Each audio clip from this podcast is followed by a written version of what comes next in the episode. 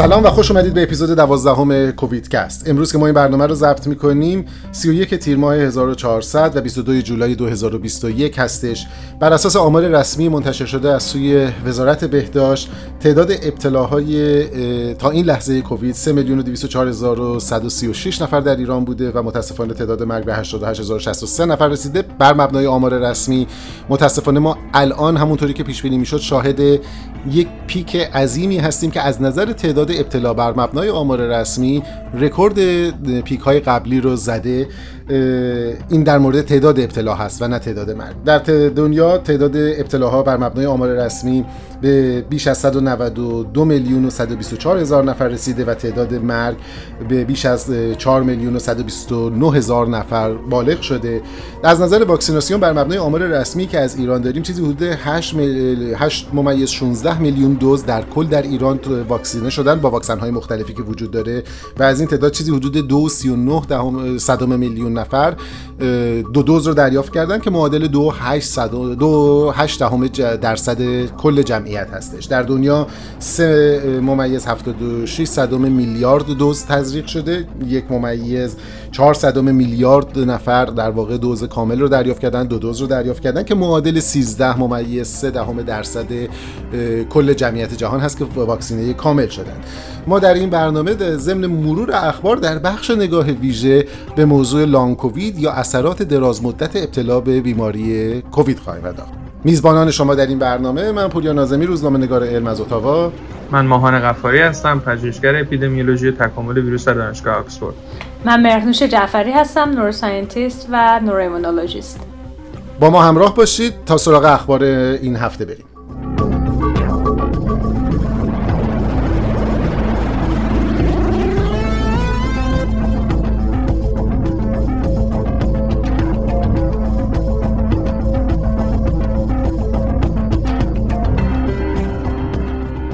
در طول دو هفته گذشته ما طبق معمول در واقع مجموعه زیادی از اخبار رو داشتیم در چه در حوزه ایران چه در حوزه بین‌المللی که سعی می‌کنیم به طور خلاصه به چند تایی از موارد مهمش در واقع بپردازیم.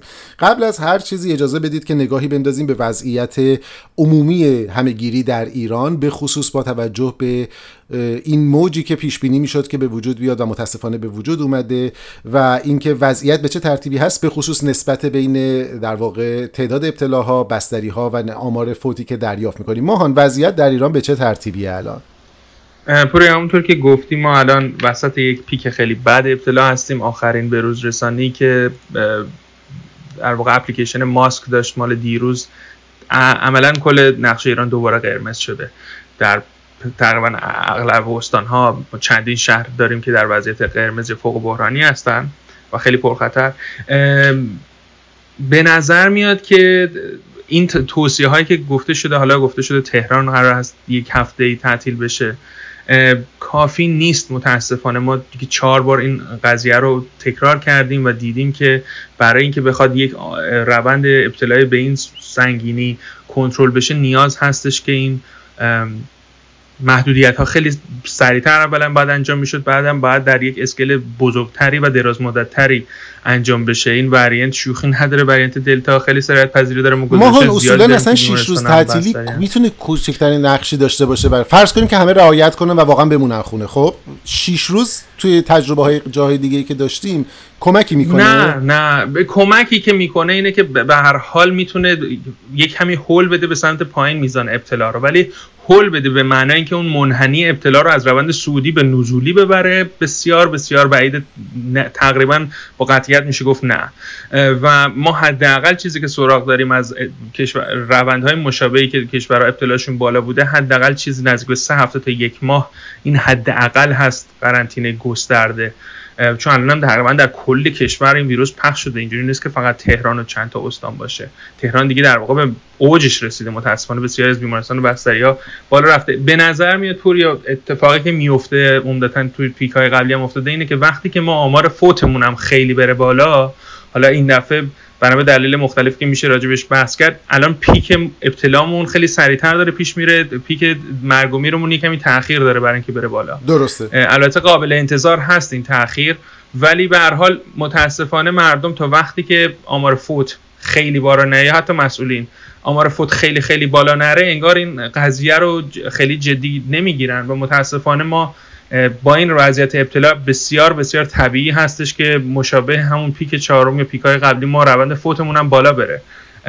ولی شاید تا اون موقع که اون آمار هم بالا نرفته اقدام عملی جدی ما برای کنترل نبینیم. آخه واقعیتش خب که دیگه باید تا الان یاد گرفته باشیم که وقتی که این عدد ابتلا داره میره بالا به طور طبیعی پشتش با یه بازه زمانی و اختلاف فازی خب طبیعتا تعداد فوت افزایش پیدا می‌کنه و و ما اصلا کلا هم نباید پوریا بذاریم که ویروس انقدر به چرخش در بیاد. ما چند تا گونه از اسمای لاتینمون هم دیگه داره تموم میشه. یعنی دلتا و دلتا پلاس و آلفا و بتا و گاما دیگه رفته رفته داره تمام حروف‌های لاتین هم پر آره به زتا نزدیک آره و خوب نیست خوب نیست. من قبل از اینکه راجب از مهنوش راجب وضعیت واکسیناسیون و بروز رسانیشون بپرسم دو تا نکته کوچیک به ذهنم می‌رسه. یکی این که خب یه نگرانی افسودن ما الان داریم به خصوص با اتفاقاتی که در جنوب ایران در خوزستان داره میفته که خب هم مسئله آب باعث میشه که مسئله رعایت بهداشتی به هم برزه و هم این در واقع اعتراض ها خب خودش بستری برای توسعه بیشتر بیماری می‌تونه باشه که نگران کننده است واقعا. نکته بعدی اینه که خیلی از دوستان پیغام میدم من اینو توی توییتر هم نوشتم که ما بالاخره خسته شدیم یک سال و نیم تو خونه این فلانیم حالا دیگه دولت که رعایت نمی‌کنه نظام بهداشتی که رعایت نمی‌کنه ما بریم مثلا به زندگیمون برسیم. واقعیت اینه که اگر ما بدونه با تمام اینکه این حرفا درسته یعنی اینکه خستگی درسته کمکاری نظام سلامت درسته اما اگر ما در موارد غیر ضروری من بازم تاکید می‌کنم غیر ضروری چون خیلی واقعا مجبورن برای کارشون برای زندگیشون در خطر قرار بدن خودشون اما اگر به شکل غیر ضروری خودمون رو در خطر قرار بدیم عملا مثل این میمونه که تمام زحمت هایی که ما یک سال و نیم گذشته کشیدیم دو سال گذشته کشیدیم رو برباد میدیم یعنی ما تمام اون کارا رو کردیم که مبتلا نشیم و مبتلا نکنیم. حالا اگر به خاطر یه لحظه غفلت در واقع این کار بشه انگار تمام اون زمان رو از دست دادیم. مهنوش وضعیت واکسیناسیون رو ما دو هفته پیش بحث کردیم در مورد خبرها و به روزرسانی که داشتیم. اگر موافقه ابتدا راجع به وضعیت واکسیناسیون در ایران بگو به روزرسانی خاصی داریم در موردش و در واقع وعده هایی که داده شده بود مبنی بر اینکه سرعت بگیره و همینطور وضعیت واکسن های ایرانی که توضیح می‌شدن. آره حتما الان راجبش صحبت می‌کنم. قبل اینکه بگم راجع صحبت قبلی من فقط می‌خواستم یه کامنتی هم من بدم. به نظرم حرفت خیلی درسته ولی مسئله اینه که همونطور که می‌بینیم یعنی ببین الان ما همه جا هممون توی دنیا در واقع درگیر این مسئله بودیم و همه جا تجربه مختلفش رو دیدیم. می‌دونی تو به نظرم مثلا هرچی که طولانی تر میشه این که گفتن اینکه چه چیزی منطقی و چه چیزی خوب انجام شه یعنی همه خب می‌دونن فکر می‌کنم. می‌دونی؟ ولی مسئله اینه که به حال از نظر حالا روانشناسی اجتماعی یا فردی خب پیچیده است انجام خیلی از این کارا. من فکر می‌کنم که یک مسئله ای که توی مثلا کشورهای مثل اروپا و غیره واقعا کمک کرد به اینکه در واقع مردم همراهی کنن علاوه بر حالا اون می‌دونی کمک های مالی که وجود داشت کمک های تست و کاری که به حال حکومت انجام داد. خب دولت انجام داد. بنظرم یه چیزی که واقعا کمک کرد این یه جور چشم انداز روشنی بود که وجود داشت که خب واکسن داره میاد داره اعلام می‌شد که می‌دونید حتی بیشتر کشورها دقیقا اعلام می‌کردن برنامه چجوریه. تو تا چند ماه آینده ممکنه بتونی واکسن بزنی. هر ماه هر هفته چند دوز قرار وارد چه تو کشور. یه می‌دونی یه پلنی بود یه برنامه‌ای بودش که من فکر به نسبت هم تقریبا معادل اون پیش رفتن.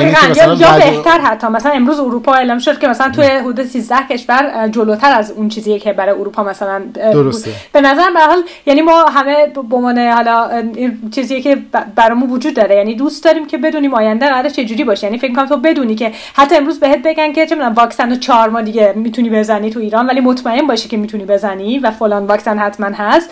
من فکر می‌کنم این مجموعه از نظر روحی بیشتر کمک می‌کنه که خودت هم همراهی کنی. مسئله ای که ما تو ایران داریم این بلا تکلیفیه که وجود داره و آره و این همه جا حالا داریم می‌بینیم اتفاقا حالا دوباره برگردیم سر بحث واکسن و واکسیناسیون ایران. مشکلی که مثلا داریم می‌بینیم که مراکز واکسیناسیون خب خیلی پر میشن. فیلمی اومده بود که نمی‌دونم چند کیلومتر ماشینا وایساده بودن بله. یا میشنویم که افراد میرن واکسن نیستش هر و مرج حالا نمیگم همه جا ولی خیلی جاها. خب اینا همه به خاطر این در واقع این پنیکیه که هست این ترس اجتماعی که وجود داره که نمی‌دونی که امروز واکسن نزنی فردا برات هستش یا نیستش. می‌دونی؟ ولی نمونه شما تو در مورد سفر به ارمنستان دیدیم. از یه طرف دیگه ای در واقع مجموعه ای از وعده های یکی از دوستان جمع کرده بود وعده های وزارت آره. بهداشت رو از سال گذشته در مورد واکسن. خب مثلا می‌دونی؟ خب اینا بی اعتمادی رو ایجاد ایجاد می‌کنه و اینکه خب طبیعی مردم نمی‌دونن می‌خوان چیکار کنن. و از طرف دیگه مدیریت بعضا یه جاهای اشتباه. تعداد زیادی گزارش ما گرفتیم که اگرچه در برخی از مراکز واکسن واقعا خوب داره انجام میشه ولی مثلا پیامک می‌زنن که شما برین فلان روز فلانجا میرن میگن نه پیامک اشتباه اومده. دقیقاً. خب یا اینا اذیت می‌کنه بود پیامایی دیدم که مثلا میرن یه ذره دیر رسیده باشی مثلا میگن که دیگه سینوفارما اینا نیستش مثلا خب واکسن مثلا برکت یا حتی چیز دیگه هستش که شاید علاقه نداشته باشن. و اینا خب خیلی بده دیگه. یعنی تو ببین مثلا هنوز تو برای داری تو اکثر جاهای ایران حالا بعضی جاهای مقدار سن رفته پایین ولی اکثر جاها هنوز داری رده سنی بالای 55 60 سال می‌زنن الان. و خب این افراد یعنی تو این گرما و با این سختی بلند میشن از چند ساعت قبل و فکر کن بری تو صف و این هم خودت ریسک کنید تو این وضعیت کرونا که به حال هستیم. بعد یهو مثلا واکسن نباشه یا تموم شده باشه. حالا اون وقت یعنی بله. انتخابات اینه که خب همون واکسنی که نمیخوامو بزنم یا دوباره برم یه روز دیگه خودم تو تمام این خطر بندازم. و این فکر کنم خودش هم باعث میشه که به حال افراد رغبت کمتری هم به حال ممکنه به واکسیناسیون پیدا کنن. چون فکر می‌کنن که حالا مثلا میارزه اصلا بخوام این کارو کنم یا نه. راجع به خبرهای واکسیناسیون ایران یه خبری که به حال بود این وعده ای بود که داده شده بودش که ما روزی 400 هزار دوز قرار واکسن بزنیم. آقای نمکی بله. گفته بود وزیر بهداشت. و به حال بعد از چندین روز که گذشت یعنی ده هفته یکی دو هفته یکی گذشت بالاخره یک روز پیروزا بودش که این 400 بالای 400 هزار دوز رو زدن. خبر خوبیه به حال ولی همین یهو فکر کنم از فرداش از تعطیلی عید قربان اعلام نشد که اصلا این که اینم عجیب بود یهو اعلام نشد که چند تا واکسن زده شده. امروز دوباره اعلام شده که خب وقتی تقسیم کنی می‌بینی که حدود 200 هزار خورده میفته برای این دو روز گذشته. روزانه. آره یعنی در واقع یه روز تونستن همون 400 هزار تا رو انجام بدن و فعلا چیزی که می‌بینیم حدود نصف شده دوباره. حالا نمی‌دونم قرار به اون روند برگرده یا نه. امیدوارم برگرده. یه سری واکسن های وارداتی قول داده شد و خب می‌بینیم که داره وارد میشه. فکر می‌کنم که به نظر میاد که به حال یه مقدار تصمیم شاید عوض شده یا نمی‌دونم. می‌بینیم که به حال داره واکسن های وارد میشه. من به نیکی می‌گیرم. خبر خوبیه. واکسن برسه بزنن مردم واقعا. این این موج که نمی‌رسیم بهش قطعا. اون دفعه هم صحبت کردیم که واکسنی که ما الان بزنیم. هفتم از اون بگذره یه چیز حدود دو ماه میگذره تا فرد حالا یه ایمنی داشته باشه. حالا که مثلا یه واکسن مثل سینوفارم هنوز نمی‌دونیم در مورد دلتا چجوری عمل می‌کنه. برای آسترازنکا تو ایران هنوز با فاصله همون 12 هفته زده میشه چیز بیشتری اعلام نشده. یعنی معمولا حداقل همون دو سه ماه از امروز فرد واکسن بزنه طول می‌کشه تا ایمنی. یعنی من فقط امیدوارم به پیک بعدی حداقل تا پیک بعدی تعداد افراد خوبی واکسن بزنن. ولی اونم ببخشید بچه من اینجا مهرش یه پرانتز کوچیک می‌خواستم باز کنم راجع به این یه لحظه تو به ذهنم اومد. گفتم بگم برای اینکه مثلا ما جمعیت بالای 65 سال ایران چیزی که برای آمار من دیدم حدود 6.5 درصده بله. جمعیت کشور ماست و مثلا یعنی میشه چیزی نزدیک به شاید همون 5 و 8 هم 6 میلیون نفر آدم و ما حالا واقع بینانه اگه نگاه بکنیم به شرایط درسته که خب هر چقدر بیشتر واکسن بزنیم افراد رو بهتره ولی اگر ما حداقل این 6.5 درصد رو کامل واکسینه بکنیم باز یه شانس خوبی شاید داشته باشیم که آمار فوت در پیک بعدی که تقریبا قطعی احتمالش چون واکسیناسیونمون کامل نخواهد شد تا حداقل 6 ماه آینده حداقل بار فوتش کم بشه. آره میگم امیدوارم که به پیک بعدی برسیم واقعا. یعنی میگم اونم باید ببینیم که باز پیک بعدی کی پیش میاد ولی فکر می‌کنم که آره دو سه ماه دیگه احتمالا پیک بعدی رو داشته باشیم دیگه. نه حالا تو بیشتر این چیزا رو واردی ولی فکر باید دید دیگه باید دید ولی آره پاییز آره. و زمستون که میشه خب طبعا یک دینامیک خاص خودش آره. و از اون طرف هم ببخشید وسط حرف یه موضوع دیگه هم که نگران کننده است اینه که ما افتادیم به دوران انتقال دولت و به نظر میسه خیلی از چیزها از دست یعنی در واقع رها شده اینو دقیقا میشه به شکل خیلی جدی توی مجموعه پیام های رسمی دیدش ما روز بالاخره یه خبری دیدیم که عجیب بود در حالی که نمی‌دونم همین که عجیب بود باید خودش عجیبه که در واقع معاون پژوهشی وزارت بهداشت عذرخواهی کرده بود بابت اینکه وعده واکسیناسیون عملی نشده. فرداش رئیس جمهور گفت وعده دولت برای واکسیناسیون عملی شده. دکتر نمکی هم که مشغول پاسخ دادن به درخواست کمک از کشورهای دیگه است. احتمالاً وقت این چیزا رو نداره. دولت بعدی هم تا الان حداقل هیچ چیزی رو اعلام نکرده راجع به برنامهش برای واکسیناسیون و در واقع مهار همهگیری.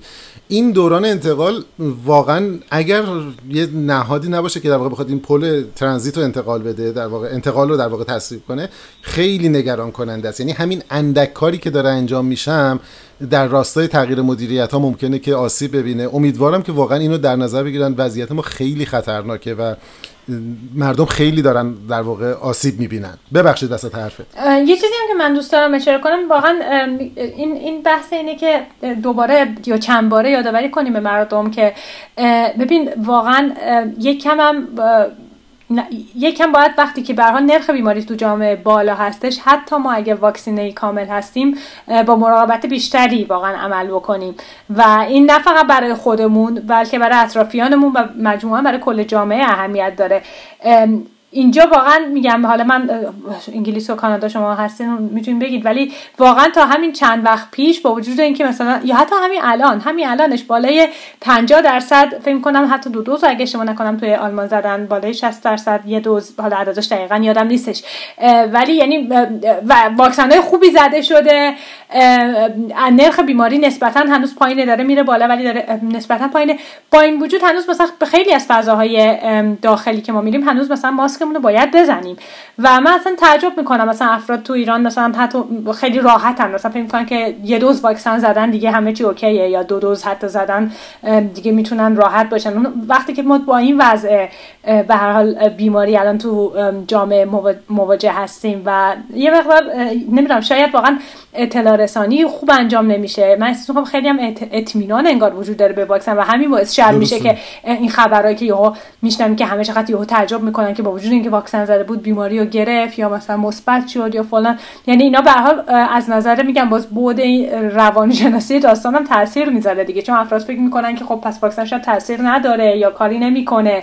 در صورتی که خب شاید شما باید بیشتر یه مقدارم رعایت کنین. میگم حالا ما که در جایگاه نمی‌دونم نصیحت و فلان نیستیم. من فقط دارم چیزی که خودم می‌بینم میگم و احساس می‌کنم که یه مقدار باید احتمالا اطلاع آگاهی بیشتری به افراد داده بشه که واقعا اوضاع بده. حتی اگر واکسینه کامل باشید باید واقعا رعایت کنید. حالا این عددی که مرنوش هست ببخشید من, من البته از انگلستان من مشکل دارم. اصلا سیاستش رو خوب آره. نمی‌بینم. مشکلات جدی داره الان. ولی باز هم درسته اینجا که ما جمعیت 50 درصد بالاتر رو کامل واکسینه کردیم 70 درصد حدودا یه دوزو زدن حداقل. ولی همونطور که خودت هم گفتی راجع به وریانت دلتا اصلا کارای یه دوز آسترازنیکا یا فایزر هم برای جلوگیری از بستری حدود 33 درصد حالا این کارایی هم که میگیم یه دقیقه سریع فقط بگیم که ما این کارایی ها همیشه توی فضای جامعه در یک یعنی 33 درصد بستری ریسکش کاهش پیدا می‌کنه در مقایسه با گروهی که اصلا واکسینه نیستن.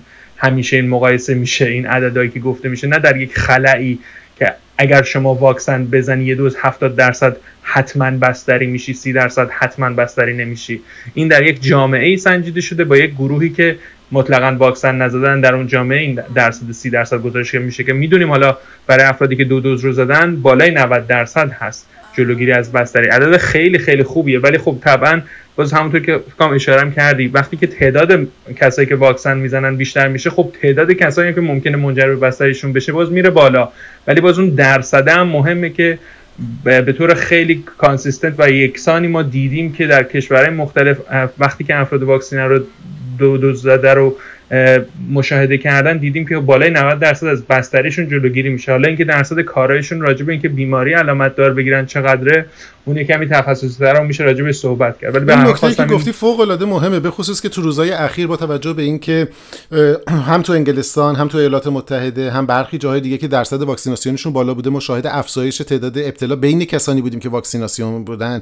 اینو به خصوص این جنبش های آنتی وک و کسایی که حالا از این حرفا می‌زنن خیلی گرفتن مبنی بر اینکه ببینید چجوری داستان این که مثلا واکسیناسیون هم عمل نمی‌کردن اصلا کلا بازی بوده اینا. این نکته که گفتی خیلی مهمه که اولا در نظر بگیریم که کل جامعه واکسینه نشده. نکته دوم اینه که وقتی که ما یه جمعیتی داریم میگیم که برای مثال 99 درصد شما رو ایمنی می‌کنه حالا با توجه به تعریف تکنیکیش من نمیگم. فرض کنید که یه واکسنی دارید که واقعا وقتی شما می‌زنید 92 درصد تنها در واقع دو درصد ممکنه که مبتلا بشید نسبت به کسانی که نزدن. خب وقتی که شما 100 نفر واکسن رو زده باشن این عدد اگر بخواد اتفاق بیفته حدود دوه. اولا این احتماله. ثانیا اینکه این عدد در مقیاس نمونه خودشه 100 نفر میشه دو نفر. وقتی که هزار نفر بشن این میشه 20 نفر. همینطور میره بالا. بنابراین وقتی که تعداد بیشتری میشه باید نگاه بکنیم که درصدش چقدره. یعنی چند در... چند نفر زدن و چند نفر حالا از این درصد مبتلا شدن. نه اینکه این عدد مطلق بررسی نکنیم. بگیم مثلا چون 2000 نفر تو آمریکا واکسن زدن و مبتلا شدن. خب آره 2000 نفر از چند نفر. و این درصد چون همینجا اینو گفتی باز یه حرفی هم داشتی من می‌خوام یادت بره. فقط می‌خواستم بگم که حالا چون اینو گفتی خوبه همینجا باز بگیم که ما ایران الان 8.5 میلیون دوز واکسن تزریق شده درسته. بیشتر و ما هنوز هیچ آماری نداریم از اینکه مثلا آسترازنیکایی که زده شده اسپوتنیکی که زده شده برکتی که زده شده جلوگیری از بستری جلوگیری از ابتلا جلوگیری از فوت تو این گروه واکسینه چقدر بوده این حالا درسته بریتانیا گزارش میده ولی همه کشورها مستقلا این گزارش رو دارن درسته. اینا کاراییاشون تو جامعه هایی که اندازه گیری شده به چه صورت بوده این و همچنین اینکه عوارض جانبی این خیلی مهمه بله. که اینم حالا میگم ما اینقدر تاکید کردیم روی شفافیت اینکه گفتیم خیلی اتفاق خوبیه که مثلا اینکه مثلا گفته شده 5 نفر از 5 میلیون نفری که مثلا تو بریتانیا اول زده بودن آسترازنیکا رو مثلا فوت کرده بودن یا غیره یا غیره مثلا یکی از هر 200 هزار نفر مثلا این عوارض جانبی نادر خاص رو گرفته. و اینها این این بعضی بر حمله بر ضعف این واکسن ها گذاشتن که ما خیلی هم تاکید نه ما که همه تاکید داشتن که این اتفاقا رکن اصلی این هر دارویی که می‌زنی بدونی چه اتفاقی برای افراد میفته این که ما برای این واکسن هایی که داخل ایرانن این کارو نمی کنیم بسیار بده. آره واقعیتش اینه که ما الان حتی جالبه که وقتی اصلا واکسن مثل برکت رو نگاه می‌کنیم بر مبنای آمار رسمی هیچ سندی مبنی بر عوارض جنبیش وجود نداره. یعنی که به نظر می‌رسه که حتی مثلا چون همون درد ساده محل تزریق هم گفته نشده. خب و تازه اخیرا دو هفته پیش بود که گفتن یه کمیته داره تشکیل میشه که بررسی کنه عوارض جنبی من 8.5 میلیون دوزی که آخه خب پس این بعد یعنی چی؟ بعد دوستان به ما میگن که شما چرا نقد کردن ساده است امید بدین. نه وظیفه ما این نیست که امید بدیم ببینید اصلا بخشی از پیام که مشکل داره همینه. همین مهنوش اشاره کرد ماهان اشاره کرد مبنی بر اینکه ما برداشت غلطی رو منتقل کردیم که الان خیلی فکر می‌کنن واکسن اصطلاحا سیلور بولت در واقع اکسیر تمام شدن. واکسن زدی سوپرمن شدی. نه واکسن بهترین ابزار ما برای قطع زنجیره همهگیریه اما این به این معنی نیست که شما 100 درصد کامل دیگه ایمن شدی هر کاری می‌خوای بکن. ما اینو انقدر بد چیز کردیم منتقل کردیم. حالا به دلایل مختلف. گفتیم مردم خواستن بهشون روحیه بدیم. حالا در این شرایط چه بهش میگن؟ شرایط حاد کنونی بگیم که نه حالا واکسن برکت درسته که اطلاعاتی نداریم که بده ولی شما بزنید. خب اینها که کار علمی نیستش. وظیفه ما اینه که اطلاعات درست رو برسونیم و مردم رو در واقع آگاه بکنیم نسبت به چیزی که اتفاق میفته. من اگه دو هفته پیش میمدم برای ترویج چی میگن افزایش روحیه مردم می‌گفتم نه اصلا این موج نیستش که اصلا موجی اتفاق نمیفته خب امروز که می‌بینن مردم داره موج اتفاق میفته من یاد اون اتفاق همین هم عملا انجام میشه ها. یعنی همین استراتژی که ما داریم به دقیقاً آره واقعیت متاسفانه تو ایران. من یاد اون داستان اول همهگیری میفتم که یادتونه یکی از پزشکان مجری بخش سلامت شبکه خبر اومد گفت اصلا کووید چیزی سر بخور دیگه؟ من گرفتم خوب شد شما می‌گیری خوب میشین. سه, سه چهار روز بعد بستری شد. خب این اصلا روش درستی نیستش.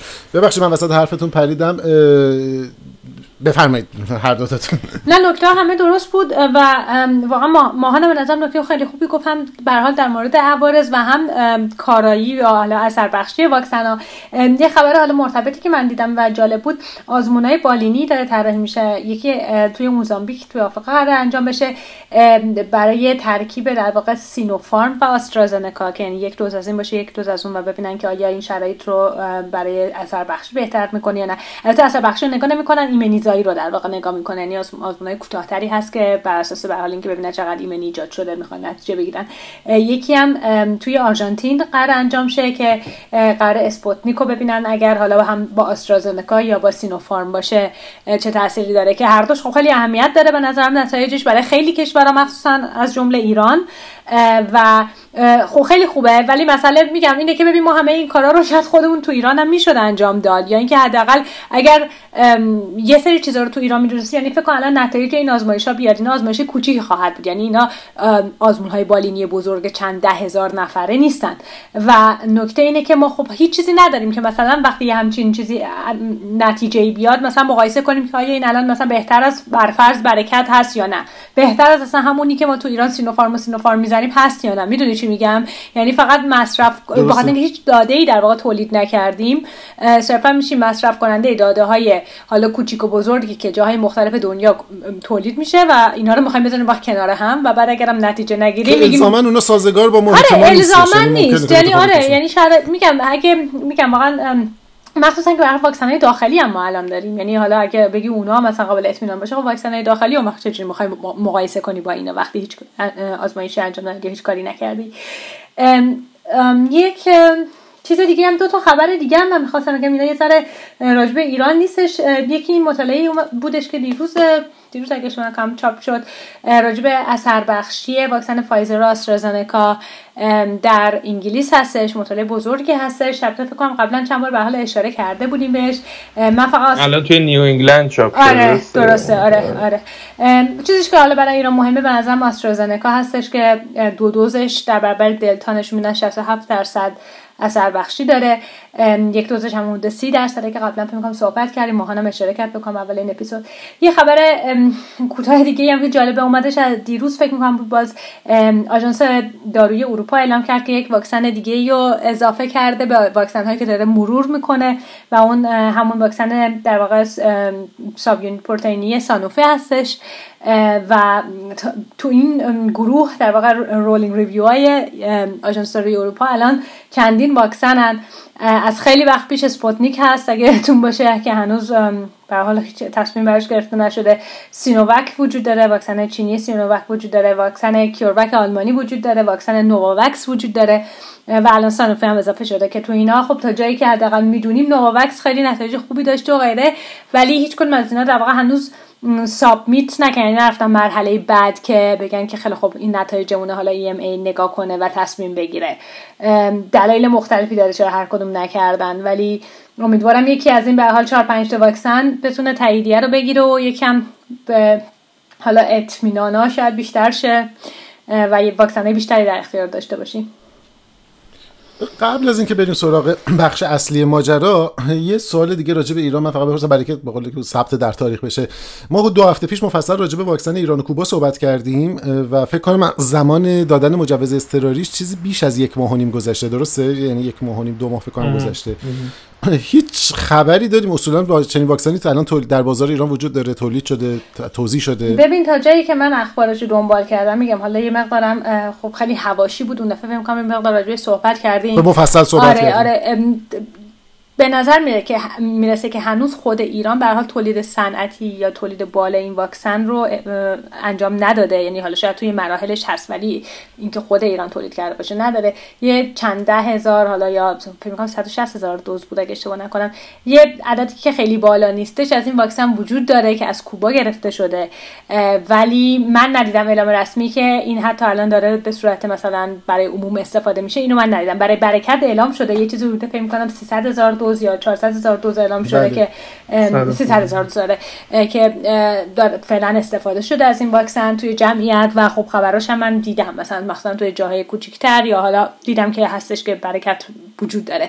ولی نه به واکسن پاستور در من اینم اضافه کنم. آره من تو بخش خبر واکسنمون شاید فکر کنم نگفتیم فقط اینکه باز مثلا سر اسپوتنیک هم وعده این بود که حدودا 62 میلیون دوز از اسپوتنیک ما دریافت کنیم که دکتر جهانپور گفتن فقط دو میلیون دوز داده شده که خیلی خیلی اختلاف هست و خط تولید اسپوتنیک هم قرار بود اکتوبر کو راه اندازی بشه که ظاهرا در کلاب هاوس آقای رئیسی گفتن که تولیدشون به درد نمیخورده. آره این حرف من نفهمیدم یعنی چی؟ به درد نمی‌خوره؟ واقعا متوجه نشدم آره چون بعد اون وقت دوره یکی دیگه اومد حالا لا به درد میخورده یا نخورده که هیچی که تولید نشده. یه مشکلی که کلا ما داریم آخر بهار بود. ما مشکلای زیادی که البته داریم ولی یک یکیش اینه که یعنی مشکل اینه که 100 جور حرف رسمی که از یعنی از طرف 100 نفر مختلف زده میشه. خب اونو که ما از اول داشتیم. یعنی چه می‌دونم همشون هم یه مسئولیتی دارن. یعنی اینجوری نیست که بگی خب این حرفش معتبر نیست اون هست. آره منبع معتبر حساب آره. میشن و هر کی میاد یه حرفی می‌زنه و اینا مثلا به هم دیگه نمی‌خونه و مثلا آخرش هم نمی‌دونی باید به حرف کی اطمینان کنی. اون که از قبل وجود داشت و به نظر من میگم این مسئله الان کلاب هاوس هم دیگه چی میگم قوز بالا قوز شده خب؟ یعنی یه سری خب یه موقع حالت رسمی گرفته یه سری خبرها یهو می‌بینی که مثلا من خبرایی می‌بینم که روی حالا روزنامه ها توی روزنامه داره چاپ میشه و مثلا منبعشون خب مثلا گفتگوی دیشبی که در کلاب هاوس بوده هستش همشون خب؟ بعد همونو می‌بینی فاجعه یه همون یعنی یه بحثی که بوده. آره و یه بحثی که بوده رو فکر کنم اتفاقا هم صحبت کردیم. حالا توی off record انسان خارج از این پادکست مثلا یه خبری که حالا گفته شده بود راجع به کیس هایی که برای برکت مثلا دیده شده. درسته؟ که دارن حالا می‌خوان بله. کارایی از روش حدس بزنن. مثلا این خبر رو تو دو سه جور نشریه آنلاین مختلف مثلا چند جور کاملا متفاوت نوشته بودن. خب یعنی حتی معلوم نبود آخر کدوم طرف چی گفته. خب کدوم حرفا من الان باید بهش اعتبار بدم یا مثلا دقیقا چی گفته که من بهش فکر کنم.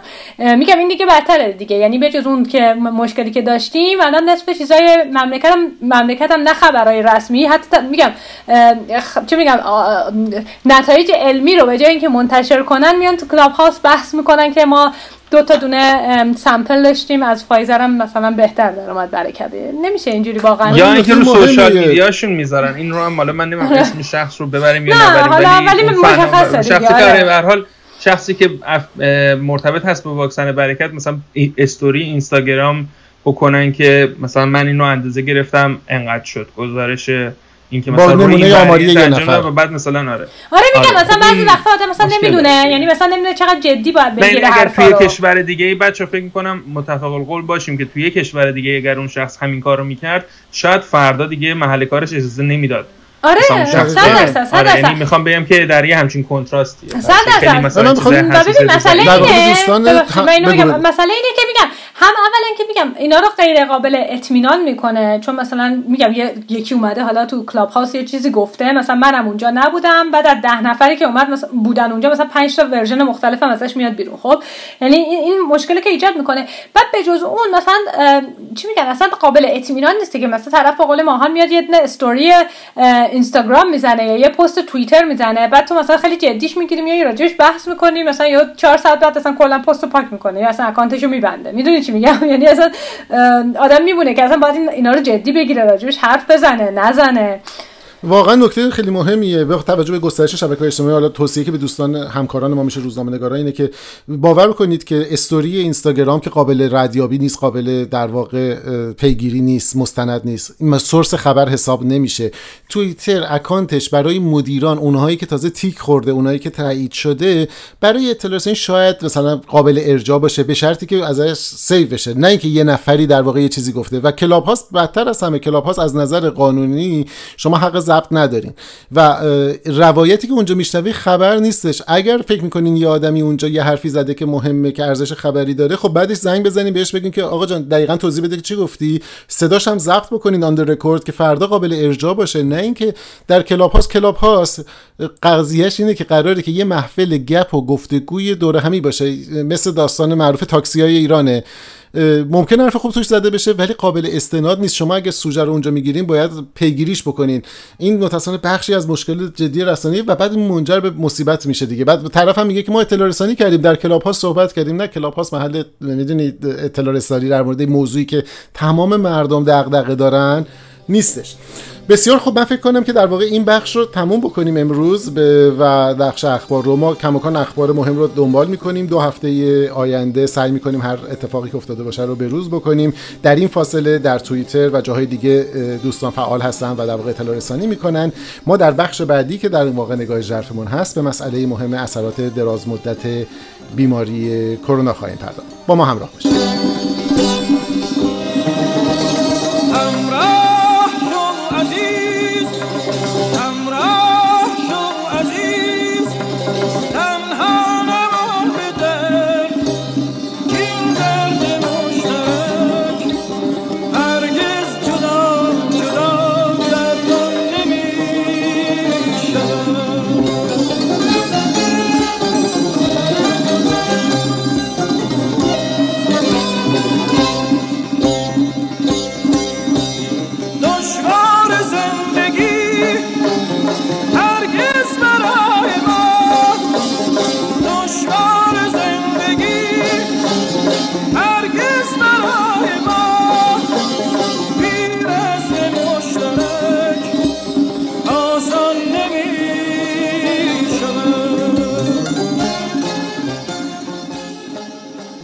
یکی از مسائلی که از ابتدای همهگیری وجود داشتش و بسیاری با اون درگیر بودن اثرات دراز مدت بیماری کووید 19 هستش. همه ما با برخی از نشانگان یا سیمتوم هایی که ابتلای به کووید همراه داره آشنا هستیم. اون چیزی که در دوره اولیه بیماری در واقع شکل می‌گیره. بعد از اینکه این دوره اولیه دو تا سه هفته تموم میشه خیلی ها در واقع برمیگردن به حالت تقریبا طبیعی ماجرا اما برای بعضی ها این گونه نیستش. اونها بخشی از عوارضی رو که کووید ایجاد کرده با خودشون هم می‌کنن.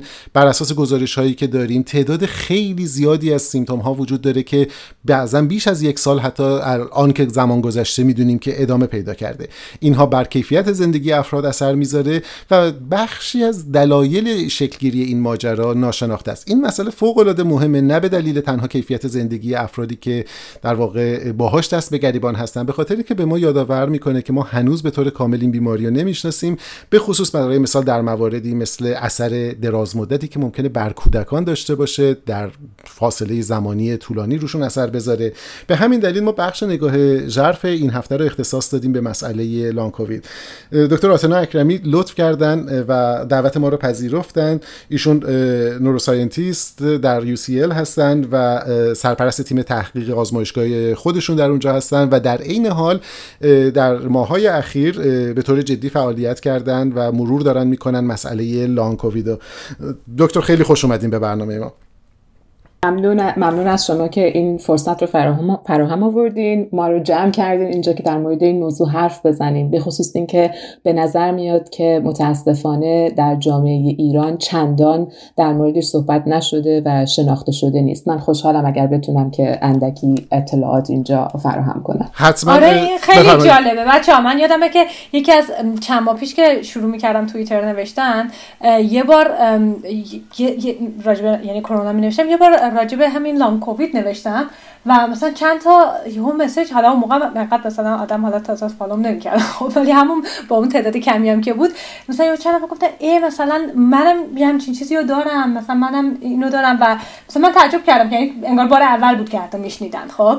و و توضیح دادم که خب اوکی مثلا تعریفش اینه و اینه و پیش میاد این علائم مثلا بیشتری هستش که براش تو, تو گفته شده و یادم اون موقع مثلا این پست حالا همون زمان خودش مثلا کلی آدم بهش توجه کردن و اتفاقا حالا دوستم هم راجع به علائم الان صحبت حتما می‌کنیم واتنا. ولی یه چیزی هم که به نظرم خیلی جالب بود و می‌دونم تو این بحثام خیلی مطرح شده بوده به روانی ماجراست و اینکه خب افراد زیادی درگیر در واقع این مسئله لان کووید بودن تو ایران برای ماها میگم الان نمی‌دونم چجوری ولی شناخته نمی‌شده. یعنی چی میگن افراد دیگه انگار توجه نمی‌کردن بهش و حس اینکه خب به رسمیت شناخته نشده آره.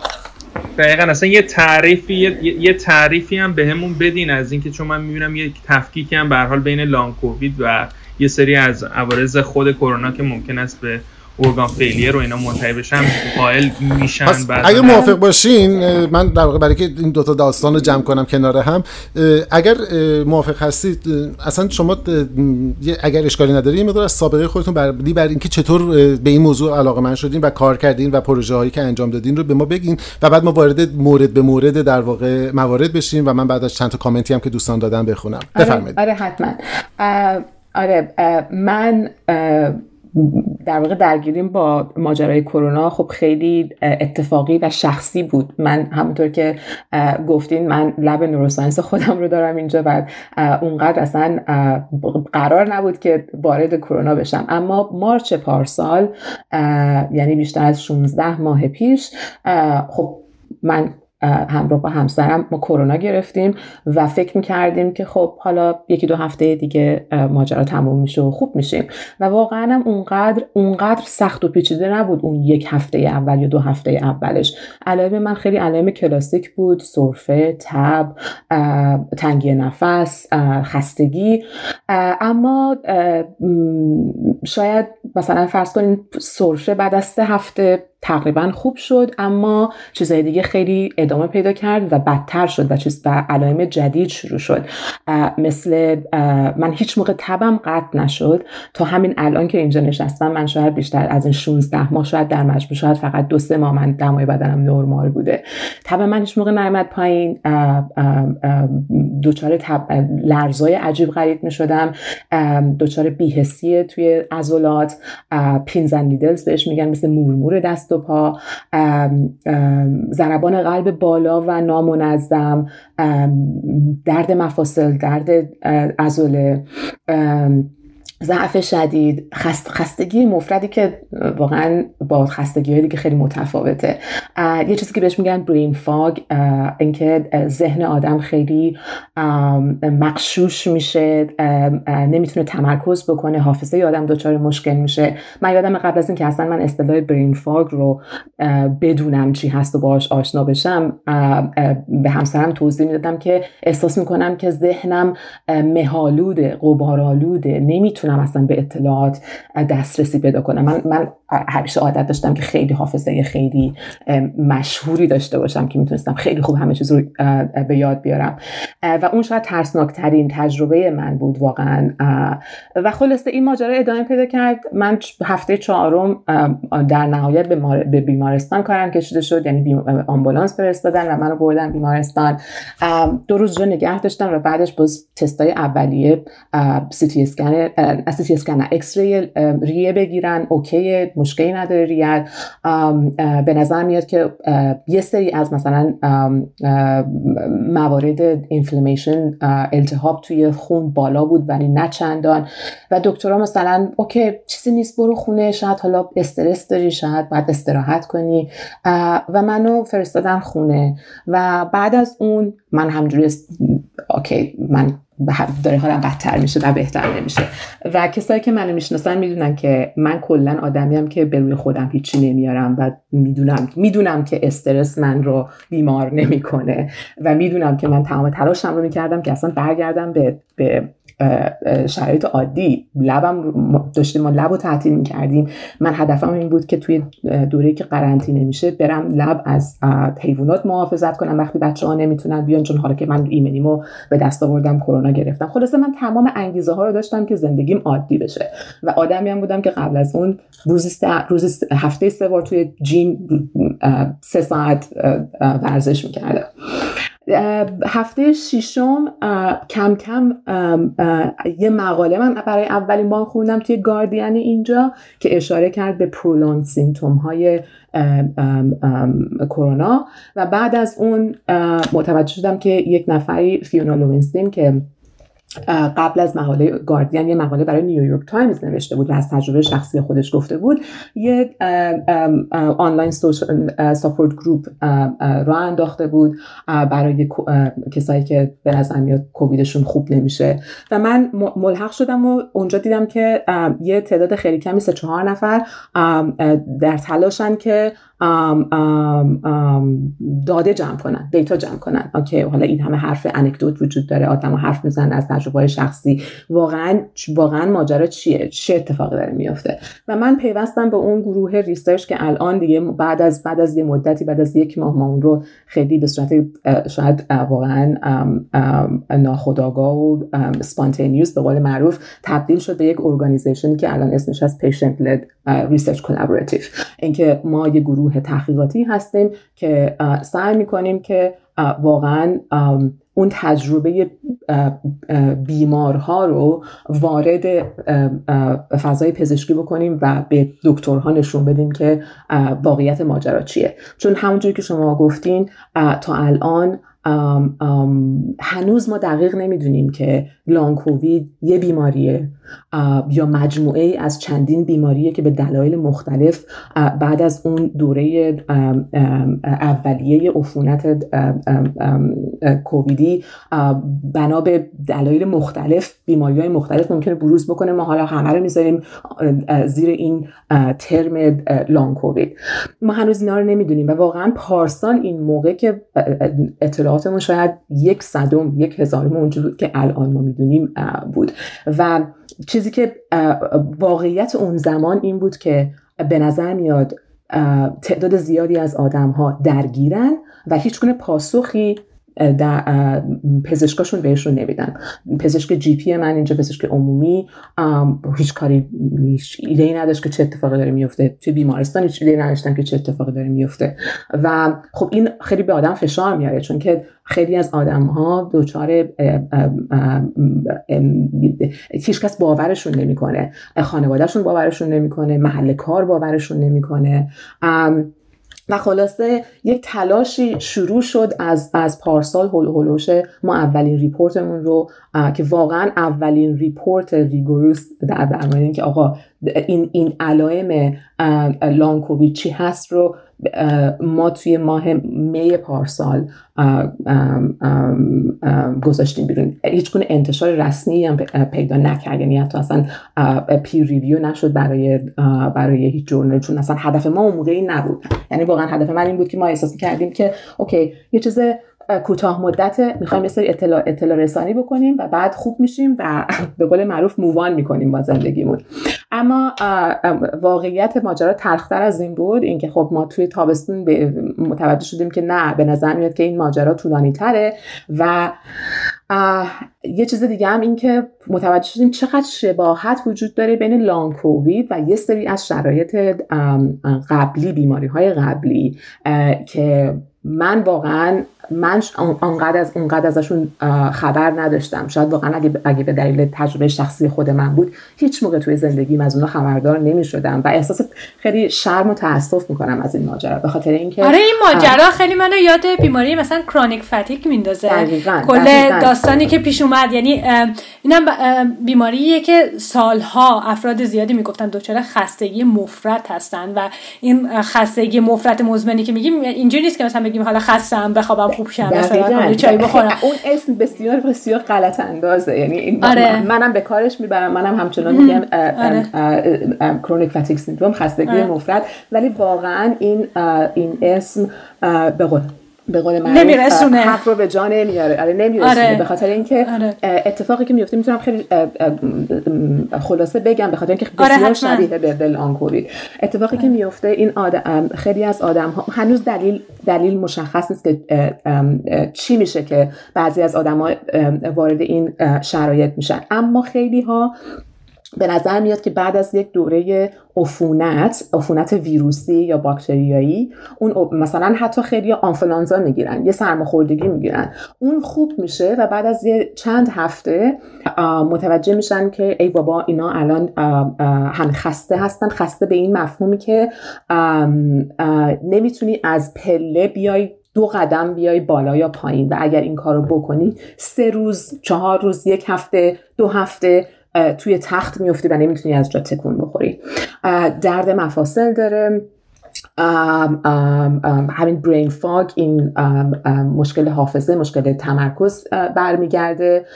خیلی از علائمی که شاید برای خیلی مثل آنفلانزا هست. به قول منو flu symptom با این اندک, اندک فعالیتی که انجام میدی اون علائم برمیگرده و این ماجرا ادامه پیدا می‌کنه برای خیلی ها متاسفانه تا آخر عمرشون خیلی از اون آره. آدمایی که بیماری خسته این MECFS می‌گیرن به قول معروف زندگیشون خلاصه شده توی تخت و نمی‌تونن حتی مسواک ساده بزنن یا حتی دوش ساده بگیرن به خاطر اینکه اون دوش ساده گرفتن کلا از پا میندازتشون و نمی‌تونن هیچ کاری و سالها طول کشید تا این بیماری به عنوان یک بیماری شناخته شده یعنی قبول که سالها به نظر میاد که شناخته شده همچنان توی خیلی از کشورها مثلا فرض کنید توی همین انگلیس خودمون حتی خیلی از پزشکا همچنان فکر می‌کنن که اون یک بیماری روانیه. فکر می‌کنن که اون کسانی که دچار این بیماری هستن مشکلات مثلا فرض کنین افسردگی دارن. من خودم پارسال تابستون بعد از اینکه همه هی, هی میگم شرایط من هی بدتر و بدتر می‌شد در نهایت من رو به پزشک عمومی من منو رجوع داد به یکی از کلینیک های post COVID که اون زمان وجود داشت. و آخر تابستون من خلاصه تونستم که به این کلینیک برم و توی اولین ملاقات با یه متخصص متخصص تنفس بود این pulmonologist بود. بهش گفتم که ببین من الان تقریبا خب 6 ماه 7 ماه گذشته و من خوب نشدم و من نگرانم که این شرایط من تبدیل به بیماری خستگی مزمن بشه ME/CFS بشه. بعد برگشت به من گفتش که نه نگران نباش. من تو رو که می‌بینم تو انقدر روحیت خوبه و هیچ گونه مشکل روانی و افسردگی نداری. نه نه اصلا نگران نباش اون که من واقعا انقدر عصبانی شدم که مثلا بقیه اون وقت ملاقات ما من سعی داشتم که به این خانم دکتر متخصص درس لیترچر MECFS بدم که آقا این چیزی که داری میگی واقعا مزخرفه. اصلا اینطوری نیستش که کسانی که دچار این شرایط میشن به قول معروف پیش زمینه افسردگی و ناراحتی آره. آره. ممکنه که افسردگی آره. بعدش بیاد. به خاطر اینکه زندگی از این رو به اون رو شده درسته؟ یعنی آره. ولی مشکل فیزیکیه در واقع. آره یه مشکل فیزیکیه و بعدش حالا دیگه زندگیت خلاصه خلاصه شده به تخت ممکنه که افسرده بشی بعدش. یعنی افسردگی ممکنه که نتیجه بیماری باشه نه نه عامل بیماری. آره و به نظرم تحقیق شما و کلا تحقیقایی که به حال انجام میشه اهمیت یه اهمیتش واقعا همینه. یعنی بعد از به حال این پندمی که ما می‌بینیم قطعا تعداد زیادی از افراد الان فکر می‌کنم بوده به حال بسته به مطالعه مختلف. حالا تو هم می‌تونی برامون توضیح بدی. 10 تا 50 درصد حالا گفته شده افرادی که ممکنه که به دوره های مختلف با سمپتوم های مختلف لانگ کووید داشته باشن. یعنی حالا آمارایی که گفته شده در این یعنی این ما با حجم زیادی از افرادی مواجه خواهیم بود که به حال دچار این مشکلات هستن و لازمه که این دونسته بشه و گفته بشه هم افراد خودشون بدونن که تنها نیستن و این چی میگن فقط توی سر خودشون نیست فقط خودشون نیستن که فکر می‌کنن. و هم اینکه جامعه پزشکی بدونه سعی کنن تحقیقات بیشتر شه کمکهایی بهش بشه درمانهایی اگه لازمه به حال روش بودجه گذاری شه و تحقیق انجام شه و اینا واقعا عوارض چی میگن طولانی مدتیه که نه فقط به صورت فردی به صورت اجتماعی خواهیم دید بعد از اینکه پندمی به حال تموم شه. افراد زیادی که شاید به دلایل مختلف تا ماها نتونن مثلا به شغل عادیشون برگردن. و اینا خب خیلی اهمیت داره به حال از نظر مالی و اقتصادی که شناسایی هم بشه و وضعیت این افراد. همین دقیقا نه تنها به نظر منوش اینه بلکه آره اصلا یعنی به هر حال این افراد نیاز به مراجعه به بیمارستان هم ممکنه پیدا کنن نیاز به مراجعه به پزشک دارن. همونطور که گفتی حالا بخش اقتصادی آسیب می‌زنه ولی می‌تونه در واقع یک تبعات دراز مدتی برای درمان هم داشته باشه که باید بهش رسیدگی بشه. یعنی چیزی نیست که صرفا بخوای یه کنارش بزنی. و فکر کنم خیلی هم درست گفتید که خیلی هم سخت پیشه. یعنی مثلا ما هر که می‌گیره بیماری رو میگیم خب برو مثلا اگه سه ماه گذشته برو تست antibody بده مثلا بفهمیم که مثلا کرونا گرفتی یا نه که حالا میگی long COVID گرفتی. ولی مسئله که حالا بیشتر تو ادامه هم بیشتر راجبش من دوستان بدونم اینه که چقدر در واقع detection رصد این قضیه هم خیلی کار راحتی به نظر نمیاد. البته اشاره کردیم. من آره سوال بسیار خوبیه همه نکته بسیار عالی بود. من قبل از اینکه جواب بهتون رو بدم راجع به این detection در واقع تشخیص long COVID اینو بگم که در واقع تکمیل حرف مهنوش در مورد میزان شیوع long COVID. اولا اینکه نسبت به اینکه ما نگاه می‌کنیم به اون کسانی که بستری شدن توی بیمارستان و یا نشدن خب ماجرا فرق می‌کنه. اون کسانی که بستری شدن آمارای که داره میاد بیرون یه چیزی بین 50 تا 80 درصدشون بعد از 6 ماه همچنان درگیرن. بیشتر از 50 درصد کسایی که به بیمارستان کشیده میشن آی سی بستری میشن ارگان فیلر دارن. یعنی یکی از ارگانهای داخلیشون قلب یا ریه یا کبد یا مغز دچار مشکل میشه. اگه این ماجرای اون کسایی که کارشون به بیمارستان کشیده میشه کسانی که نه به قول معروف توی media به case های ساده و mild معروف هستن. یعنی که دوره اون یکی دو هفته اولشون اونقدر حالشون بد نبوده که بیمارستان کشیده بشن. بهترین آماری که وجود داره از انگلیسه که یکی از آمارها که در واقع follow up کردن هر کسی که تست PCR مثبت داشته اینا رو بعد از سه هفته بعد از دوازده هفته بعد از الان فکر می‌کنم تا پنج ماه این رو, این رو follow up کردن. نشون میده که تقریبا از هر هفت نفر یک نفر می‌تونه long COVID بگیره. ولی این این هفت نفر این data همون ONS هستش ببخشید. آره اینو ما فکر کنم دفعه قبل توی پادکست کمی اشاره کردیم. آره فکر کنم انگلیس دو تا آمار داره نه؟ انگلیسی اون ONS رو داره یه REACT One دارین درسته؟ REACT داره دقیقاً. ONS همه رو follow می‌کنه. کسایی که حتی بیماریشون بدون علامت هستش asymptomatic هستن رو هم follow up می‌کنه. REACT study که Imperial College داره انجامش میده اون فقط داره symptomatic ها رو بیمارانی که علائم دارن یعنی کسایی که کووید رو گرفتن و علائم دار شدن اونها رو follow up می‌کنه و عددهای اون خیلی شاید تاریک تره به خاطر اینکه نشون میده سی درصد کسایی که کووید می‌گیرن همچنان بعد از 6 ماه بعد از دوازده هفته اون تا, الان دیتا دارن. همچنان مشکل دارن.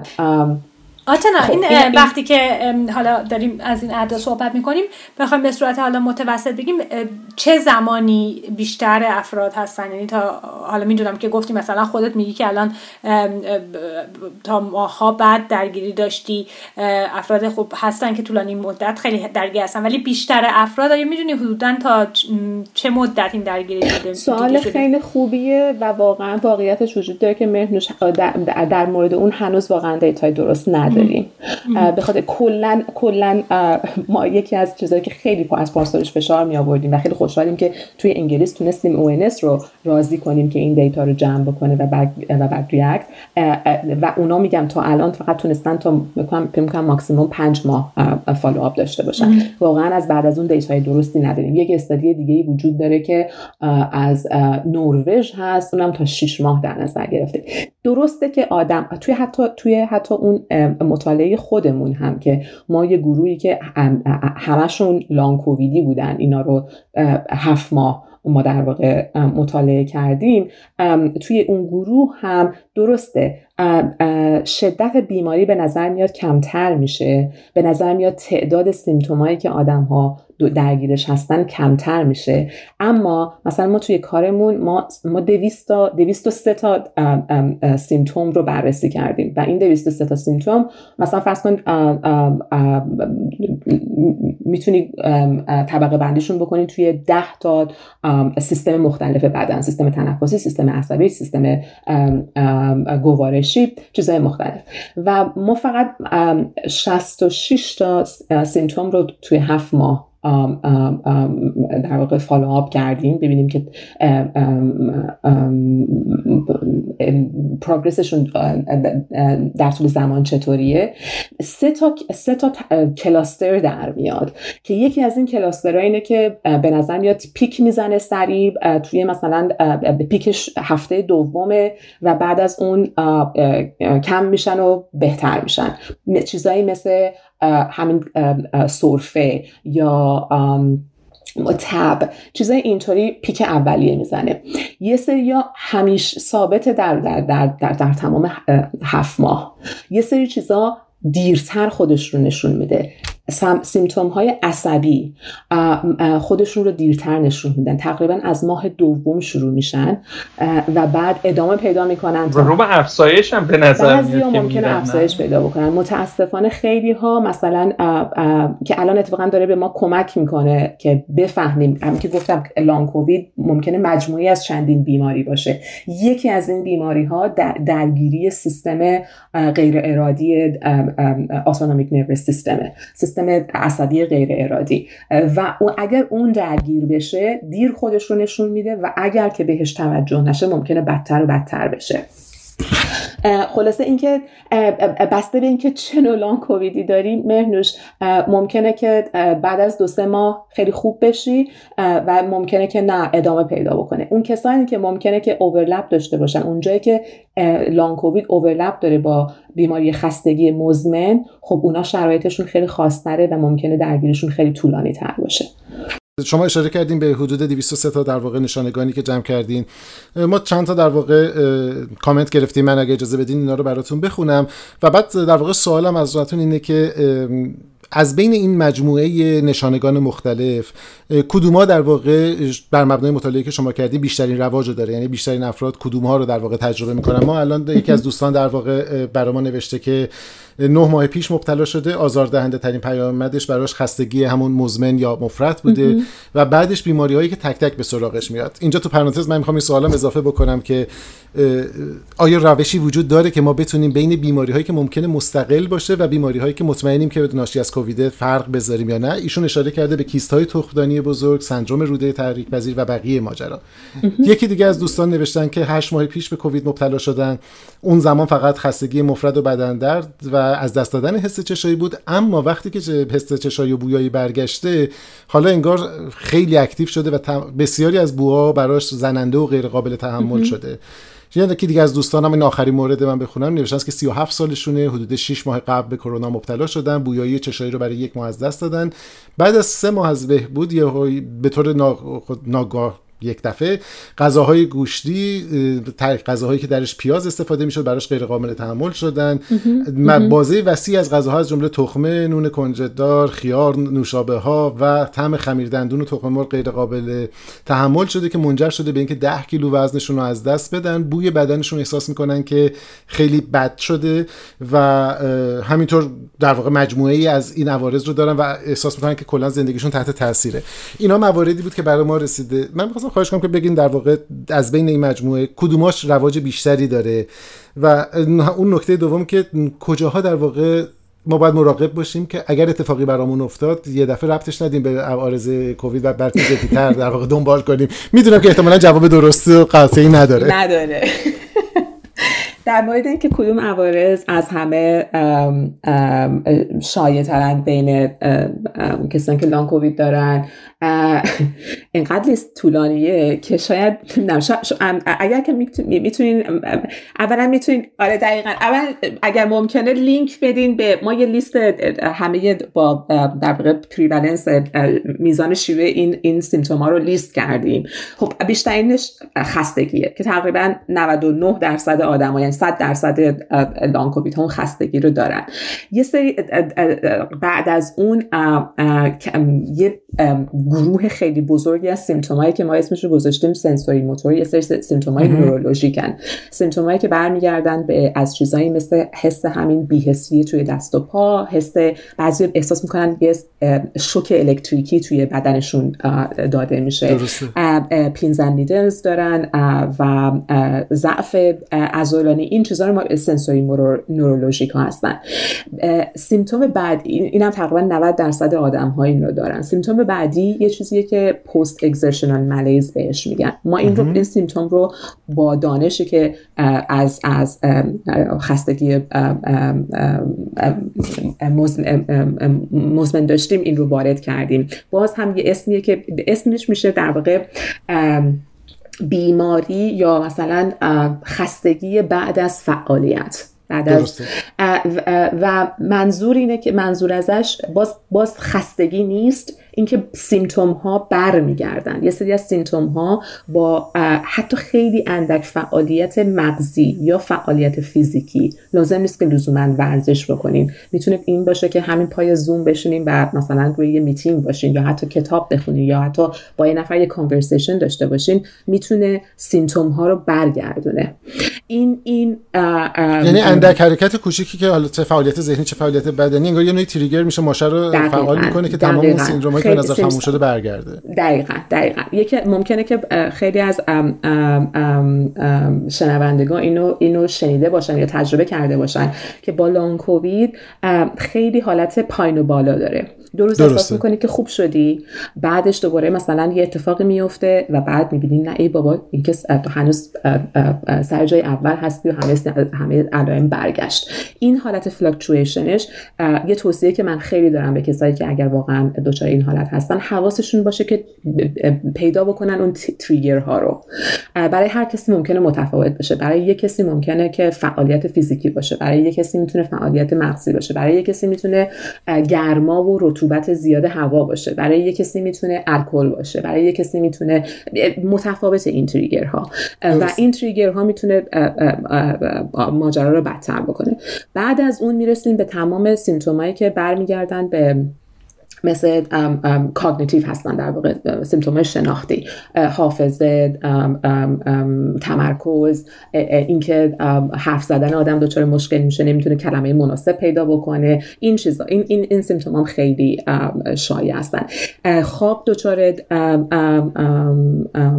مشکل میشه. کلی در واقع مشکلات خواب به وجود میاد مشکلات تنفسی هست خیلی و این مثلا مشکلی که شما اشاره کردین نسبت به حس مزه و چشا... حس چشایی بله. یا بویایی. 50 درصد آدم کسایی که ما مطالعه کردیم این مشکل رو دارن. خب تعداد خیلی زیادیه تقریبا. نصف نصف کسایی که لانگ کووید دارن دچار این مشکل هستن. و این می‌تونه تا طولانی مدت هم ادامه پیدا بکنه. اولش شروع میشه با همین که گفتین حس چشایی ممکنه کاملا از بین بره. یا یا تشدید بشه یا تغییر پیدا بکنه. بهش میگیم در واقع فانتوم تیست یا فانتوم سمل پیدا می‌کنیم که یه, یه چیزی که وجود نداره. مثلا توی اتاق نشستی یه دفعه بوی کباب مثلا حس می‌کنی بدون اینکه اصلا کسی دور براتون کباب درست کرده باشه. این این وجود داره و متاسفانه این ممکنه به دلیل الان داده هایی وجود داره. داده هایی از تصویر برداری مغزی که باز هم از از انگلیس هستش بایوبنک انگلیس خیلی داده خیلی خوبی داره که به طور اتفاقی آدم هایی بودن که ما ازشون اطلاعات مغزی قبل از اینکه اصلا کرونا بگیرن داشتیم سه سال پیش مثلا. بعدا اینا کرونا بعضیشون گرفتن و بعد این داده دوباره تصویر برداری مغزی شده و مقایسه کردیم که مثلا ببینیم چه اتفاقی افتاده بعد از گرفتن کرونا توی مغزشون چه اتفاقات ساختاری افتاده. و خیلی از این مشکلات بویایی چشایی با اون تغییراتی که توی اون تصویر برداری مغزی نشون داده میشه می‌خونه. متاسفانه یه سری تغییرات ساختاری به وجود میاد که ما هنوز یعنی واقعا اثر فیزیکال روی بافتار مغز داره درسته؟ داره داره. اینکه اینکه دلیلش چیه؟ آیا دلیلش حمله مستقیم ویروس به مغزه؟ به نظر میاد اون خیلی احتمالش کمه به خاطر اینکه اکثر بایوپسی هایی که ما اکثر نمونه برداری هایی که از اجساد کسایی که متاسفانه فوت شدن بعد از کووید داریم و نگاه می‌کنیم به بافت مغز به نظر میاد که اینجوری نیست که صفر درصد بوده. بعضیا ویروس رو نشون داده توی توی بافت مغزشون بافت, بافت مغزی. ولی به نظر میاد اون چیزی که باعث این مشکلات عصبی میشه به دلیل درگیری سیستم ایمنی با سیستم عصبی هستش و اینکه نورو اینفلمیشن التهاب مغزی ایجاد میشه و التهاب مغزی می‌تونه خیلی اثرات دیگه داشته باشه. التهاب مغزی که پیدا بکنین خیلی از از از سیمتومایی که به نظر میاد بی ربط باشن به, به سیستم عصبی وروز پیدا می‌کنه. از از تب گرفته دمای بدن دیگه نمی‌تونه کنترل بشه. تا خستگی تا همون برین فاک که خب آره و بله. چیزهای دیگه مثل کنترل ضربان قلب حتی کنترل تنفس می‌تونه به دلیل اون نور اینفلمیشنی باشه که ایجاد شده آتنا جان من یه نکته که به نظر رسید این عجم عظیمی در واقع و ترسناکی از رویدادهای مرتبط باشه که گفتی یه سوال شاید خیلی بی باشه نمی‌دونم. اینکه به هر حال ما می‌دونیم که ویروس کرونا سارس دو که در واقع الان باش درگیر هستیم به هر حال از خانواده ویروس های کروناست و ما بیماری های مشابهی رو قبلا داشتیم که حالا حمله می‌کنن به سیستم تنفسیمون. آیا در مورد بیماری های ویروسی مشابه دیگه ما چنین آثار طولانی مدتی رو شاهد بودیم یا اینکه این مورد خیلی متفاوت و خاصه؟ سوال خیلی خوبیه. اتفاقا یه سری داده ها از سارس وجود داره. هم توی هنگ کنگ که و هم توی کانادا به خاطر اینکه دو تا اوتبریک خاص وجود داشت توی توی بله. و کانادا و به طور اتفاقی یه سری از دکترهای خوشذوق بیمارها رو در واقع دنبال کردن یه دیتا خیلی خوب وجود داره ولی ولی چون اصلا اسکیل سارس قابل مقایسه با کووید نیست تعداد بله. کسایی که دنبال شدن خیلی کمه مثلا شاید نمی‌دونم فکر می‌کنم هلوش چند صد نفر بیشتر نباشه یه مطالعه که 17 سال یه گروهی رو که سارس گرفته بودن دنبال کرده بود و آره متاسفانه خیلیاشون دچار عوارضی میشن که خیلی شبیه به لان کوویده ولی با تفاوت هایی یعنی شاید اونقدر این, این قسمت مثلا سارس خب خیلی مشکلات تنفسی ایجاد کرده بود نسبت به کووید. خیلی خطرناکتره برای سیستم تنفسی. کووید به نظر میاد که اونقدر مثل سارس برای سیستم تنفسی خطرناک نیست ولی از اون طرف به ارگانهای مختلف به همه جا حمله می‌کنه حمله می‌کنه. آره دقیقا. و و یه سری از حمله هاش به جاهایی مثل بافت مویرگی و رگی. و اونها خب خیلی می‌تونه بعد مشکلات دیگه ایجاد می‌کنه مشکلات انعقاد خون مشکل مشکلات clotting ایجاد می‌کنه. اینکه لختگی بخش خون, خون بله. لختگی ایجاد می‌کنه. مشکلات یه سری مشکلات دیگه هستن که مربوط به دیس اتونومیا هستن. اینکه ممکنه بعضی از شنوندگان این رو تجربه کرده باشن که لان کووید گرفتن و الان مثلا خیلی دچار سرگیجه میشن. یا مثلا از از نشسته که بلند میشن سرگیجه می‌گیرن ضربان قلبشون ممکنه که بیشتر از سی, سی ضربان در سی تپش در, در, دقیقه. بیشتر بشه. مثلا روی نشسته این ضربانتون شسته پا میشنید در ضربان میشه 150 و بعد چششون سیاهی میره ممکنه حتی بیهوش بشین. این چیزا مربوط به همون رگهای بدنه که نمی‌تونه خون رو درست پمپ بکنه به قول معروف. من یه سوال بپرسم. این داستانی که داشتیم گفتی یه من به فکر به حال هم علائمی که داریم می‌بینیم و چیزایی که توضیح داریم مثلا این حالت حالا ریلپسینگی که وجود داره که میره و میاد قول تو خیلی منو به حال یاد بیماری خب ام هم میندازه. حالا با توجه به اینکه من خودم بیشتر روی ام کار کردم و راجع به ام مثلا خب مطالعات زیادی وجود داره از ویروس اپشتین بار که خب ما می‌بینیم که توی بسیاری از افرادی که ام دارن یا توی بسیاری از زایات مغزی ام سلولایی پیدا میشن که خب به حال این ویروس رو دارن. و می‌دونم که به حال راجع به لانگ کووید هم مطرح شده که آیا در واقع این اثر مستقیم خود در واقع ویروس کرونا هستش یا ویروس به حال عفونت مزمن دیگه ای در بدن وجود داره که شاید در واقع اکتیو میشه بعد از حالا؟ آره اینا الان من خیلی دنبال نکردم. به حال در دانشمون در چه حد آیا ممکنه به حال یعنی این, این احتمال هم وجود داره درست میگم؟ دقیقا این احتمال این, این احتمال وجود داره. دقیقا مثلا فرض کن اصلا توی در مورد خود من هنوز مثلا اون option باز روی میزه این رو هنوز دارم بررسی می‌کنم. ممکنه من اون رو الان دچار اون اون مشکل باشه مطالعه هنوز نشده که مثلا مثلا با این نه به صورت به صورت به صورت سیستماتیک نه. ولی کلا شاید خبر خوبی که وجود داره کلا واسه long COVID و امیدوارم که این خب این مطالعه روی long COVID کمک بکنه به موارد قبلی post viral infection ها. اینه که توی مثلا سه چهار ماه اخیر خیلی از کشورها به طور خاص امریکا و انگلیس بسیار شروع کردن سرمایه گذاری روی مطالعه لانگ کووید رو. و من به طور خاص می‌دونم ما خودمون درگیر یکی از گرانت ها هستیم توی امریکا که همین رو بررسی بکنه. اینکه قسمت ایمونولوژیک ماجرای لانگ کووید و اینکه چند چند تا تئوری وجود داره.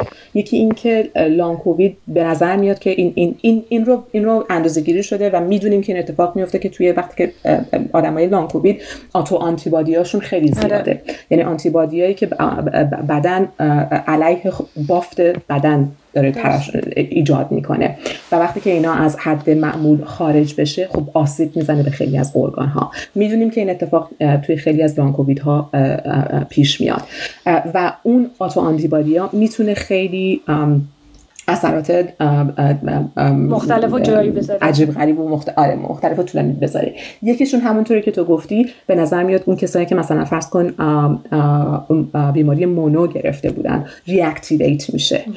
یا یه سری از بیماری های خفته ویروسی دیگهشون reactivate میشه. و اینا همش به دلیل dysregulate شدن سیستم ایمنیه. سیستم ایمنی بلنسش به هم خورده و حالا بنا به دلایلی که هنوز نمی‌دونیم چی هستن ولی برای مطالعه شروع شده که بفهمیم چی هستن اون بیماری های خفته قبلی برمیگرده.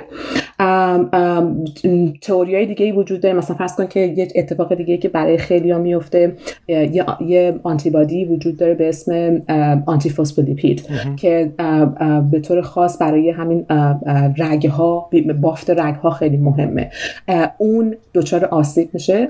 اصلا آنتی فوسفولیپید سیندروم وجود داره که اون باعث, باعث ایجاد لخت توی بدن میشه و اون ایجاد لخت خیلی اتفاقات عجیب غریب دوباره ایجاد می‌کنه. اون تئوری الان روی میز هستش در مورد لانگ کووید خیلی ها الان هنوز اینکه آیا به قول معروف ویروس سارس کوفتو همچنان در بدن باقی میمونه و ادامه میده به آسیب زدنش یا اینکه نه. ویروس کاملا از بین رفته. این اتفاقا این موضوع رو ما داره همکار ما اینجا Peter Simmonds lab شون توی Nuffield School of Medicine دارن آره توی معده توی gut تولید و reproduction ش در تا ماهای طولانی ادامه پیدا الان الان به نظر میاد که باز همه همه long COVID ها رو توضیح نخواهد داد ولی به نظر میاد که درصدی از از کسایی که دچار سیمتوم های ادامه دار هستن به دلیل این هستش که یک باقی مانده ویروسی توی بدنشون هست که این توی شش نیستش توی گوارشی. ممکنه باشه. توی سیستم تناسلی ممکنه باشه. توی سیستم تناسلی الان پیدا شده. توی چشم پیدا شده. و اینها ممکنه که هر از گاهی به قول معروف فلراب بکنن. اون ویروس اکتیو میشه و, و اثرات خودش رو باقی می‌ذاره و بعد دوباره یه مقدار سیستم بدنی خاموشش می‌کنه. ولی هنوز ویروس هست اونجا.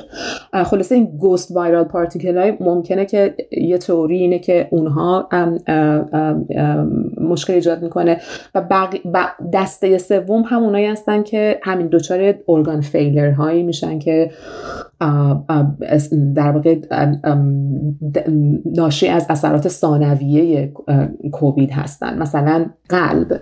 درسته. قلب به نظر میاد که التهاب قلب مایوکاردیوتیس برای خیلی از کسایی که کووید می‌گیرن ممکنه پیش بیاد. اینو ما دو توی لانگ کووید طبقه بندی میکنیمش یا چون میگید ثانویه شاید میشه ولی نمی‌دونم.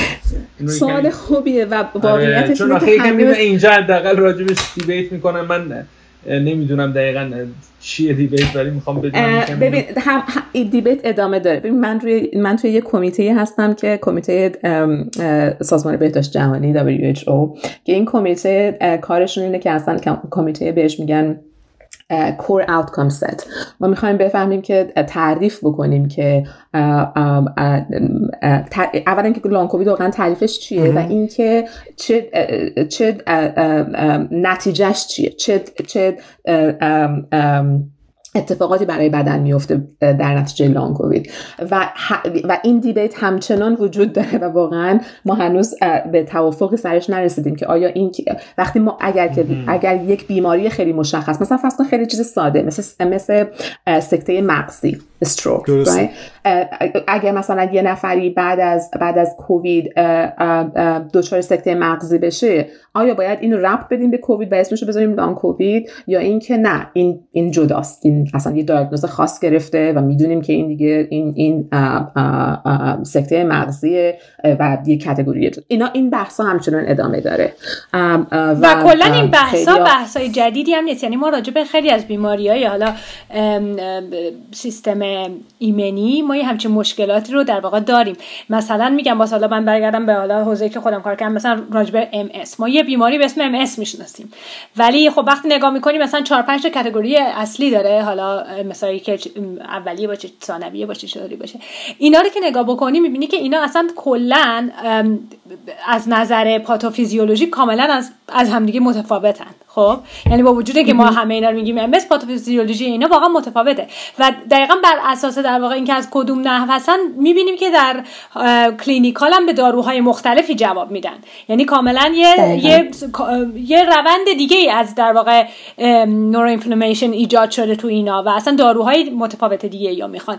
حالا این راجع به ام اس راجع به خیلی از بیماری ها ما یه همچین حالتی رو داریم و راجع به کرونا به حال چیزی که به نظر می‌رسه اینه که گرچه از اول حالا به عنوان یک بیماری ویروسی. حالا همه شناختیم و شاید بالا تو همون یکی دو هفته اول یک بیماری ویروسی باشه ولی هر تحقیقات بیشتر داره انجام میشه. خب به نظر میادش که نقش اوتو آنتیبادی که گفتی و به حال نقش سیستم ایمنی به نظر میاد خیلی مهمتر به حال باشه تا اینکه یک بگیم حالا عفونت عادی ویروسی باش درگیر هستیم. یه موضوعی که به نظر باز مرتبط هستش. دوستم اینجا اینم من سوال کنم. حالا بعد باز برگردیم. پوریام حتما کلی سوال داره. من هیدرم سوال می‌پرسم. یه بحثی مطرح شده بود چند ماه پیش که به حال واکسن آمدن. در واقع یه نویدی بود که افراد اولی که واکسن رو زده بودن می‌گفتن که گزارشایی بودش که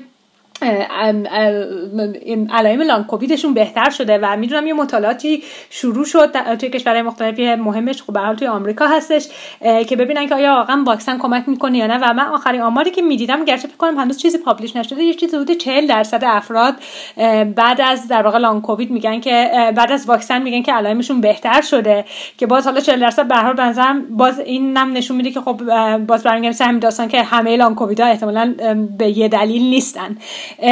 از اینم برامون چیزی داری بگی که کلا تاثیر واکسیناسیون چطوره؟ آیا توصیه میشه؟ نمیشه؟ آیا بدتر ممکنه بکنه؟ بهتر ممکنه بکنه؟ Okay. ما, همین الان اتفاقا ما جز اون کسایی بودیم که ما هم داریم data جمع می‌کنیم و این 40 درصدی که میگی من خیلی با اکراه اون عدد رو میگم چون واقعا دقیق نیستش. دو تا, دو تا گروه خوب خیلی خوب دارن این data رو جمع می‌کنن. یکیشون توی دانشگاه Yale که به طور خاص دارن آره من همین گروه میگم. clinical trial داره که در واقع که ما هم, ما هم, ما هم همکاری داریم با اونا می‌کنیم. و اینکه هم دوست دارن که در واقع فقط علائم رو مقایسه بکنن قبل و بعد از ویروس قبل از واکسن ببخشید. و همین که یه سری از بایومارکر های ایمنی رو چک بکنن قبل و بعد. آسو آنتیبادی ها رو چک بکنن اینفلاماتوری مارکر رو چک بکنن. قبل و بعد واکسیناسیون. دیتا هنوز داره جمع میشه. واقعا از اون هنوز هیچ جواب درست و حسابی نداریم هنوز. امیدوارم که تا مثلا یکی دو ماه دیگه جواب بیاد. یه دیتا دیگه هم ما داریم جمع می‌کنیم جداگونه که راستش بخوای تازه پریشب در واقع آنالیز دیتا شروع شده و من هنوز واقعا نمی‌دونم که جوابش چی هستش. انکدوتا اینکه آدما میشنویم دوروبر همین که همینطور که گفتی آره به نظر میاد برای بعضی ها واکسن کمکشون می‌کنه که یه سری از علائم بهتر بشه. برای بعضی ها نه. یه چیز جالبی که به نظر میاد وجود داشته باشه اینکه به نظر میاد فاصله بین دو تا واکسن دوز اول و دوم برای اون واکسن هایی که دوز وجود داره به نظر میاد مهمه. یعنی اگر که کسی لانگ کووید وجود گرفته باشه دوز اول واکسن رو بگیره و بعد از مثلا سه هفته دوز دوم بگیره به نظر میاد که خیلی ها حالشون بدتر ممکنه بشه. حداقل به صورت موقتی بدتر بشه. ولی اگر که فاصله بین این دوتا دوز بیشتر باشه بیشتر از مثلا 6 هفته باشه به نظر میاد که کمک می‌کنه. البته این حرف رو میگم. این حرف من رو نباید قطعی بگیرین به خاطر اینکه فقط بر اساس یه جامعه آماری کوچیکی اولیه روی روی آره روی دیتا داریم و ما هنوز آنالیز درست حسابی نکردیم. نمی‌تونیم به صورت آماری قطعی بگیم. ولی به نظر میاد که خب اینم چیز جالبیه که به نظر میاد خب ممکن اگه واقعا سیستم ایمنی توی یه شرایط خیلی حساس باشه اگر که خیلی چکشکاریش کنی خیلی با فاصله کم ممکنه که گیواب بکنه و نتونه درست جواب بده. الان توی انگلیس افرادی که قبلا کرونا گرفتن دو دوز می‌زنن. چون من می‌دونم آلمان چون من می‌دونم که آلمان میشه یک دوز زد بهش دقیقا. توی آلمان توی اسرائیل توی فرانسه نه ببخشید. آلمان و اسرائیل فقط یک دوز می‌زنن. آره. توی فرانسه و انگلیس به فاصله سه ماه دوازده هفته دوز دوم رو می‌زنن. توی امریکا نه دوز دوم رو به فاصله سه هفته می‌زنن. و خیلی از و اتفاقا اینی که میگه اون جامعه آماری کوچیک ما از همین که وقتی مقایسه کردیم این کشورهای مختلف رو به نظر میاد که کسایی که توی امریکا مثلا هستن خیلی بیشتر شکایت می‌کنن از اینکه حالشون بعد از دوز دوم بدتر شده. ولی ناشناخته زیاده و یکی دو ماه دیگه امیدوارم که جواب خوبی راجع به این وجود داشته باشه. بسیار خوب. ماهان تو نکته ای داری؟ نه من اتفاقا یه خیلی از سوالا دیگه توی این خلال صحبت ها جواب دادم. من می‌خواستم بگم که سال آخرم حالا مثلا باز توی بریتانیا خب الان می‌دونیم خب جمعیت های کم سن و سال که اصلا اولا تصمیم گرفتن فعلا واکسن نزنن البته حالا درد بررسی هست. ولی توی این تحقیق آخرتون که من دیدم بیشتر گفتید که این علائم لان کووید بین تمامی سنین در واقع 88 درصدشون اگر اشتباه نکنم مشترک بود برای 18 سال به بالا. می‌خواستم بپرسم تو سنین کم ما چقدر راجع به این قضیه می‌دونیم؟ و آیا این اصلا این که گفتم این گزاره که گفتم درست بود یا نه؟ یعنی که سنین کمتر آیا علائمشون متفاوت هست یا نه؟ سوال خیلی خوبیه. ممکن سو اوکی. می‌دونیم که سنین پایین تر متاسفانه لان کووید می‌گیرن درسته. اینکه و تنها داده قابل اعتمادی که وجود داره راجع بهش باز از همین Office of National Statistics ONS انگلیسه. که باز هم به نظر میاد که یه چیزی هلوش تقریبا توی همون حدودی که توی ما توی بزرگ سالان می‌بینیم از یه چیزی بین 12 تا 15 درصد. توی در مورد در مورد افراد زیر 18 سال هم فکر می‌کنم آمار اونس پوشش میده 5 سال تا 18 سال رو. لان کووید می‌گیرن. اینکه دقیقا این شکل سیمتوماشون چجوری هست و اینها مطالعه درستی هنوز وجود نداره. اما به نظر میاد که خب خیلی هاشون یعنی می‌دونیم که اوورلپ زیادی داره با با, سیمتومایی که بزرگ سالان می‌گیره اینو بگم به طور خاص. در حالی مسئله هم که یعنی به هیچ وجه ببخشید می‌خواستم یعنی اینجوری دوچار مشکل و اینجوری که بچه‌ها فکر کنن پس سرماخوردگی گرفتن یعنی به اون معنا که بگیم مثل نه نه اصلا اصلا داره این قضیه متاسفانه. یعنی واقعا یعنی به طور می‌دونیم که میگم آمار اونس میگه که حداقل حداقل یه چیزی هولوش 7 درصد 10 درصد بچه‌ها لانگ کووید می‌گیرن. و وقتی که لانگ کووید می‌گیرن من به شخص کسایی رو می‌شناسم الان که بچه ها روی ویلچر هستن چون حتی نمی‌تونن اونقدر اون پم پست اگزرشنال ملیز اذیتشون می‌کنه که فعالیت بکنن همه خب ایران هم می‌دونه جمعیت جوان خیلی زیادی داره یعنی ما یه جورایی بعد اگه عملگرایانه بگیم یه جورایی در امان موندیم از مرگ زیاد به خاطر شیلد جمعیت کم. ولی در امان الزاما نموندیم از اثرات بلند مدت افرادی که بیمار میشن. دقیقا. این این این این واقعا نگرانی بزرگ من برای برای ایران هست. برای هر جامعه هست. برای انگلیس هست که الان همه مقررات آره همه همه چی همه جامعه باز شده. جامعه مثلا به, به حالت عادیش برگشته. ولی تعداد کیس های روزانه خیلی بالاست. بین جوان هاست درسته. جوان ها آمار مرگ و میرشون خیلی پایینه ولی آمار لان کوویدشون خیلی خطرناکه. آره. و یه چیز دیگه هم که مثلا هم ما نشون دادیم هم قبلا استادیه دیگه نشون داده هم الان اونس دیتا روی اون داره. اینکه تاثیر لان کووید روی زندگی اجتماعی روی کار توی اون جمعیتی که ما مطالعه کردیم که خب توی توی اون چیزی که پابلیش شد روی تقریبا 4000 نفر بود. ولی ما دیتا از تقریبا 9000 نفر داریم. و روی این 9000 نفری که از کشورهای مختلف هستن 30 درصد کلا کارشون رو از دست دادن. به خاطر اینکه اون سی درصد نمی‌تونن اصلا یا یا اخراج شدن یا اینکه مجبور شدن استعفا بدن به خاطر اینکه نمی‌تونستن در واقع برگردن به, به کار. و اون 70 درصد بقیه بیشتر از نصفشون مجبور شدن که ساعت کاریشون رو به شدت کم بکنن. مثلا تقریبا دو روز در دو روز در هفته فقط کار می‌کنن به خاطر اینکه بیشتر از اون واقعا تواناییش رو ندارن. و اینها واقعا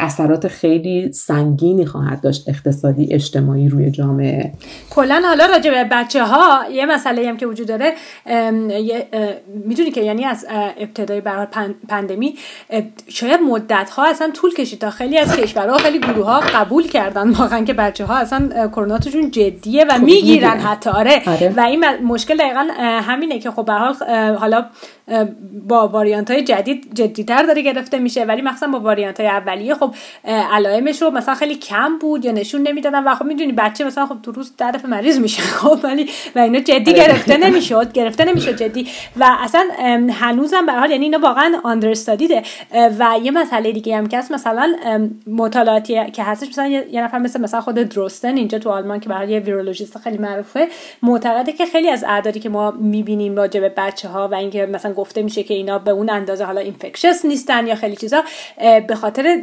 تست نشدن درست هستش. یعنی هم کمتر تست میشن و هم موقع سمپل گرفتن ازشون سمپل درست حسابی گرفته نمیشه و یا اینکه خوب به حال استاندارد چی میگن نورمالایز نمیشه. و اینا یعنی یه ذره بحثایی هستش که به حال وجود داره راجع به اینکه هنوز که هنوزه حتی یعنی ما دانشمون راجع به بچه ها واقعا کمه و همه اینا فکر می‌کنن دقیقا باعث میشه که خیلی از بیماری ها داره الان به چشم نمیاد یا جدی گرفته نمیشه و آثارش هم تو که گفتین توی بلند مدت ممکنه ببینیم و ترس واقعا بزرگی هستش. من یه سوال دیگه دارم بپرسم. راجبه خوب حالا علائم گفتیم آثار طولانی مدت گفتیم. کسی که الان حالا درگیر باشه آیا ما درمان های مشخصی داریم؟ یعنی یه نفر فکر کنیم الان لانگ کووید داره حالا با هر کدوم از علائمی که گفتی کار خاصی این افراد می‌تونن انجام بدن؟ کمک خاصی جامعه پزشکی بهشون می‌تونه انجام بده؟ یا چجوری کلا باهاشون مواجه میشن در واقع؟ سوال خیلی خوبیه و تا مدت ها واقعا هیچ کس هیچ گونه کمکی نمی‌تونست بکنه. به غیر از یه،, یه چیزی که واقعا خیلی مهم بود استراحت. استراحت کردن و یه مفهومی وجود داره به اسم pacing اینکه بدونین که انرژی روزانهتون چقدره و سعی بکنین که فعالیت هاتون رو تنظیم بکنین بر اساس اون انرژی روزانه. اینکه بخواین به خصوص توی شش ماه اول شش ماه اولی که بعد از اینکه عفونت کووید پیش میاد و شما درگیر میشین توی شش ماه اول چیزی که می‌تونه واقعا به ریکاوری و به بهبودی کامل کمک بکنه اینه که سعی کنین همین این میزان انرژی روزانهتون رو بهش احترام بذارین و بیشتر از اون خودتون رو پوش نکنین. کار اشتباهی بود که مثلا خب من هم کردم خیلیا خیلیا که نمی‌دونستن کردن و خیلیای دیگه ای که تحت تاثیر یه, یه،, یه،, یه کانسپت دیگه ای وجود داره به اسم در واقع graded exercise therapy. اینکه ورزش تدریجی اینکه به صورت خیلی ملایم شروع می‌کنن فعالیت رو زیاد کردن. و ولی توی اون توی اون کانسپت یه چیزی که وجود داره اینه که حتی اگر حالت بد شد ادامه بده و سعی کن ورزش بکنی. خب اون این این این مفهوم جواب نمیده برای لانگ کووید هایی که به خصوص اوورلپ دارن با اون ME با بیماری خستگی مفرط مزمن. و اگر که اون کارو بکنیم به خصوص توی شش ماه اول نتیجه عکس می‌بینید بنابراین توی شش ماه اول سعی کنیم که به بدنتون گوش بدین و و ازش ازش زیادی کار نکشید به معروف. یه سری چیزای دیگه که خیلی کمک می‌کنه تمرین های تنفسیه. خب خیلی مشکل دچار تنگ تنفس هستن و تمرین های تنفس خیلی کمک می‌کنه. کسای دیگه که اگر مشکلاتی دارن که میشه توی category dysautonomia گذاشتش. مشکلاتی دارن که مربوط به سیستم عصبی غیر ارادی هستش. همین که یه مقدار تشخیصش شاید سخت باشه چون اینا همه توی پزشکی به قول معروف به اینا میگن invisible symptom اینا symptom symptom ایی هستش که نمی‌تونی با تستای معمول و با مثلا فرض کن ده دقیقه appointment ی که با دکترت داری اینا رو تشخیص بدی. اینا symptom ایی هستن که نیاز به متخصصی دارن که بدونن سابقه پزشک رو بیمار رو بهش گوش بدن بدونن که چه چه چه پترنی به قول معروف سیمتومای این این بیمار داره. بیشترشون شبیه اینه که همین ضربان قلب خیلی نامنظمه بسته به اینکه نشستی خوابیدی را میری ممکنه که سرگیجه و زنگ گوش و حالت بیهوشی fainting بهت دست بده. اگر که اونجوری هست خیلی یه سری راهنمایی که از دانشگاه Mount Sinai ی نیویورک اومده خیلی به اونا کمک می‌کنه و مربوط به اینکه آب زیاد بخوری الکترولیت زیاد مصرف بکنی و یه سری مثلا فرض کن چه می‌دونم لباس هایی وجود داره لباس های ورزشی وجود داره که بهشون میگن compression socks و compression binder اینکه رگ های پا رو compress می‌کنن و اون اون باعث میشه که خون رسانی به بالاتنه و به سر زیاد بشه و خیلی از این علائم رو می‌تونه بهبود بده. خلاصه یه سری کمک های اینجوری وجود داره که بیشتر symptom management هن اینکه علائمی داریم چجوری باهاش برخورد بکنیم. خیلی دیگه اینکه بخوای در واقع درمان بکنی واقعا سوال اولیه اینه که خب چی باعث علائمت میشه؟ اونو باید بدونیم اون پاتوفیزیولوژی چی هستش. اگر که یه چیزی که به من خیلی کمک کرد من اینو اکتبر مثلا میگم من مارچ بیمار شدم اکتبر من یه چیزی رو که واقعا برام نقطه عطفی بود اینکه استروید مصرف کردم. و اون اون اون استروید خب واقعا سیستم ایمنی من سیستم ایمنی که خیلی بیش داشت نابود می‌کرد خودش رو و بدن رو یکم تیمش کرد مهارش کرد. بسته به اینکه اون علائم دلیلشون چی هست یه سری از درمان ها ممکنه کمک بکنه. ولی واقعیت امر اینه که هنوز خیلی فاصله داریم تا بدونیم واقعا خب دلیل چیه تا بتونیم درمان فراهم بکنیم. ولی کمک هایی میگم. کمک هایی مثل تمرین تنفس همین آب زیاد خوردن استراحت کردن pacing خیلی مهمه. این compression garment خیلی کمک می‌کنه. و برای خیلی یا بعد از اینکه از بعد از بعد از اون شش ماه که بعد احساس کردین که بدنتون آرومتر شده شروع بکنن به فعالیت کردن. و بعد از اون ممکنه این graded exercise خیلی مفید باشه.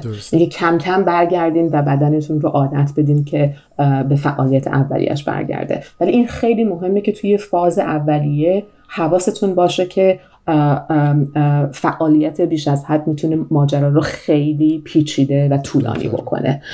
آتنی جان من می‌دونم وقتت هم کم یک دنیا ممنون بابت وقتی که به ما دادی. من یه سوال خیلی کوتاه دارم و یه خواهش. خواهشم اینه که ما بتونیم توی حالا ماه آینده ماهای آینده مزاحمت بشیم و در واقع به روز رسانی از وضعیت تحقیقاتی که انجام شده و وضعیت لان کووید رو داشته باشیم. و سوال در واقع آخرم که سعی می‌کنم خیلی کوتاه باشه اینه که اشاره کردی که شما بخشی از کارتون جمع کردن اطلاعات و داده های از افرادی هست که این تجربه رو دارن تا بتونیم بر مبنای آنالیز کنیم. تا جایی که من گشتم دیشب و پریشب در واقع توی ایران ما چنین مرکزی رو نداریم متاسفانه چنین تحقیق حداقل گسترده ای رو نداریم. آیا کسایی که تو ایران دچار این آرزه هستن پروژه بین‌المللی یا همکاری بین‌المللی هست که بتونن در واقع این دیتا ها رو شیر بکنن باهاشون یا اینکه نه؟ من همینجا همینجا اعلام می‌کنم. ما اتفاقا من این رو شروع کردم توی کار خودمون. توی پروژه خودمون ما الان کارمون رو این تحقیقمون رو این پرسشنامه رو در واقع به نه تا زبان ترجمهش کردیم و دیتایی که داریم جمع می‌کنیم در ارتباط هستیم با با کشورهای مختلف بیشتر از 60 تا کشور مختلف که این دیتا رو جمع بکنیم.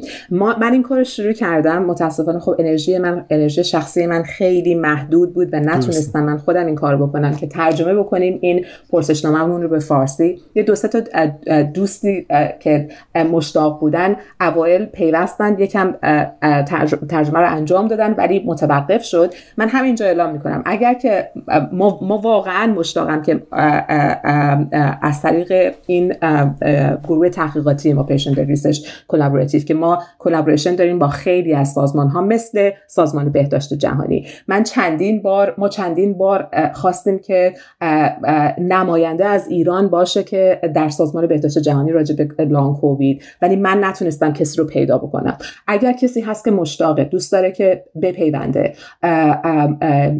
مطالعه ما رو به فارسی ترجمه بکنه ما همه در واقع infrastructure رو داریم که data رو جمع بکنیم و بعد data رو میدیم به هر ارگانیزیشنی که دوست داشته باشه خودشون آنالیز بکنن دیتا رو. و و یا اگر دوست دارن که به ما ملحق بشن که بست بشن به سازمان بهداشت جهانی و به گروه هایی که از کشورهای مختلف دارن کار می‌کنن روی قسمت های مختلف لانگ کووید از تحقیقاتش گرفته تا اینکه چه کمک هایی پزشکا می‌تونن به بیمارا بدن و همه دستورالعملایی که در واقع داره الان استاندارد میشه روی اون داریم کار می‌کنیم ما نماینده از ایران نداریم. هر کسی اگر کسایی که الان دارن گوش میدن و دوست دارن که به این بپیوندن با من تماس بگیرن. من من واقعا دارم می‌خواد که این data توی ایران جمع بشه و همه کارش هست همه لوازمش فراهمه. فقط ما نیاز به connection توی ایران داریم که در واقع این رو شروع بکنه. یک دنیا ممنون جان. اگر نکته دیگه ای هستش که خواهش می‌کنم. نه فقط یه چیزی جامون که حالا ممکنه که اگه وقت بشه در واقع وارد پادکست بکنینش. این که یه سوال پرسیده شد راجع به این که چجوری تست تستایی که برای لانگ من بودم آره، متاسفانه نمیشه روی جواب تست آنتیبادی و یا خب PCR در واقع اون رو به عنوان به عنوان فصل الخطاب ماجرا دونست. به دلیل اینکه خب اولا کسایی که پارسال بیمار شدن توی اون دوره اول موج اول بیمار شدن خیلیشون دسترسی به تست نداشتن و نمی‌تونستن تست PCR انجام بدن. خب حالا ممکنه بگیم که خب حالا PCR نتونستن بگیرن آنتی بادی چی الان تقریبا من می‌تونم بعدا این study ها رو همه اینا رو براتون بفرستم لینک هاش رو تقریبا سه چهار تا study خیلی جالب اومده که به نظر میاد که توی حد نه همه long COVID ها ولی بخشی از long COVID ها سیستم تولید آنتیبادیشون دچار مشکله. یعنی حتی نه تنها seroconvert نمی‌تونن بکنن که آنتیبادی تولید بکنن خیلیاشون serorevert می‌کنن. یعنی آنتیبادی fade میشه و از بین میره خیلی زود. و مثلا و, این یه چیزیه که نباید چشممون رو روش ببندیم. خیلی چیز مهمیه که می‌تونه ما خیلی در واقع راه نشون بده که, چی ممکن اصلا چه, چه مشکلی وجود داشته باشه توی توی لانگ کووید ها که سیستم ایمنیشون داره اینطوری جواب میده. و خلاصه اینکه نمیشه روی تست آنتیبادی هم جواب اعتماد کرد و بگیم که اوکی تو به تو, به تو داری میگی یه سری سیمتوما داری چجوری بیاد اعتماد کنم که لانگ کووید داری؟ بیا برو تست آنتی بادی بدی. اگه اگه مثبت شد یعنی که. مرسی که آره. گفت. چون من اصلا همین این رو می‌خواستم بگیم که یعنی این چیز خوبی نیست و خوبی الزاما اصلا. به خاطر همین ما تمام تلاشمون اینه که به همه خب خیلی دارن این رو تقریبا ادپت کردن. توی انگلیس داره تقریبا توی guideline NICE توی توی آمریکا توی CDC که تشخیص long COVID فقط باید تشخیص کلینیکی باشه. یعنی تشخیص بر اساس symptom ها و شرایط بیمار باشه و اون تاریخچه پزشکیش باشه. نمیشه روی تست PCR آنتیژن ها یا آنتیبادی اعتماد کرد.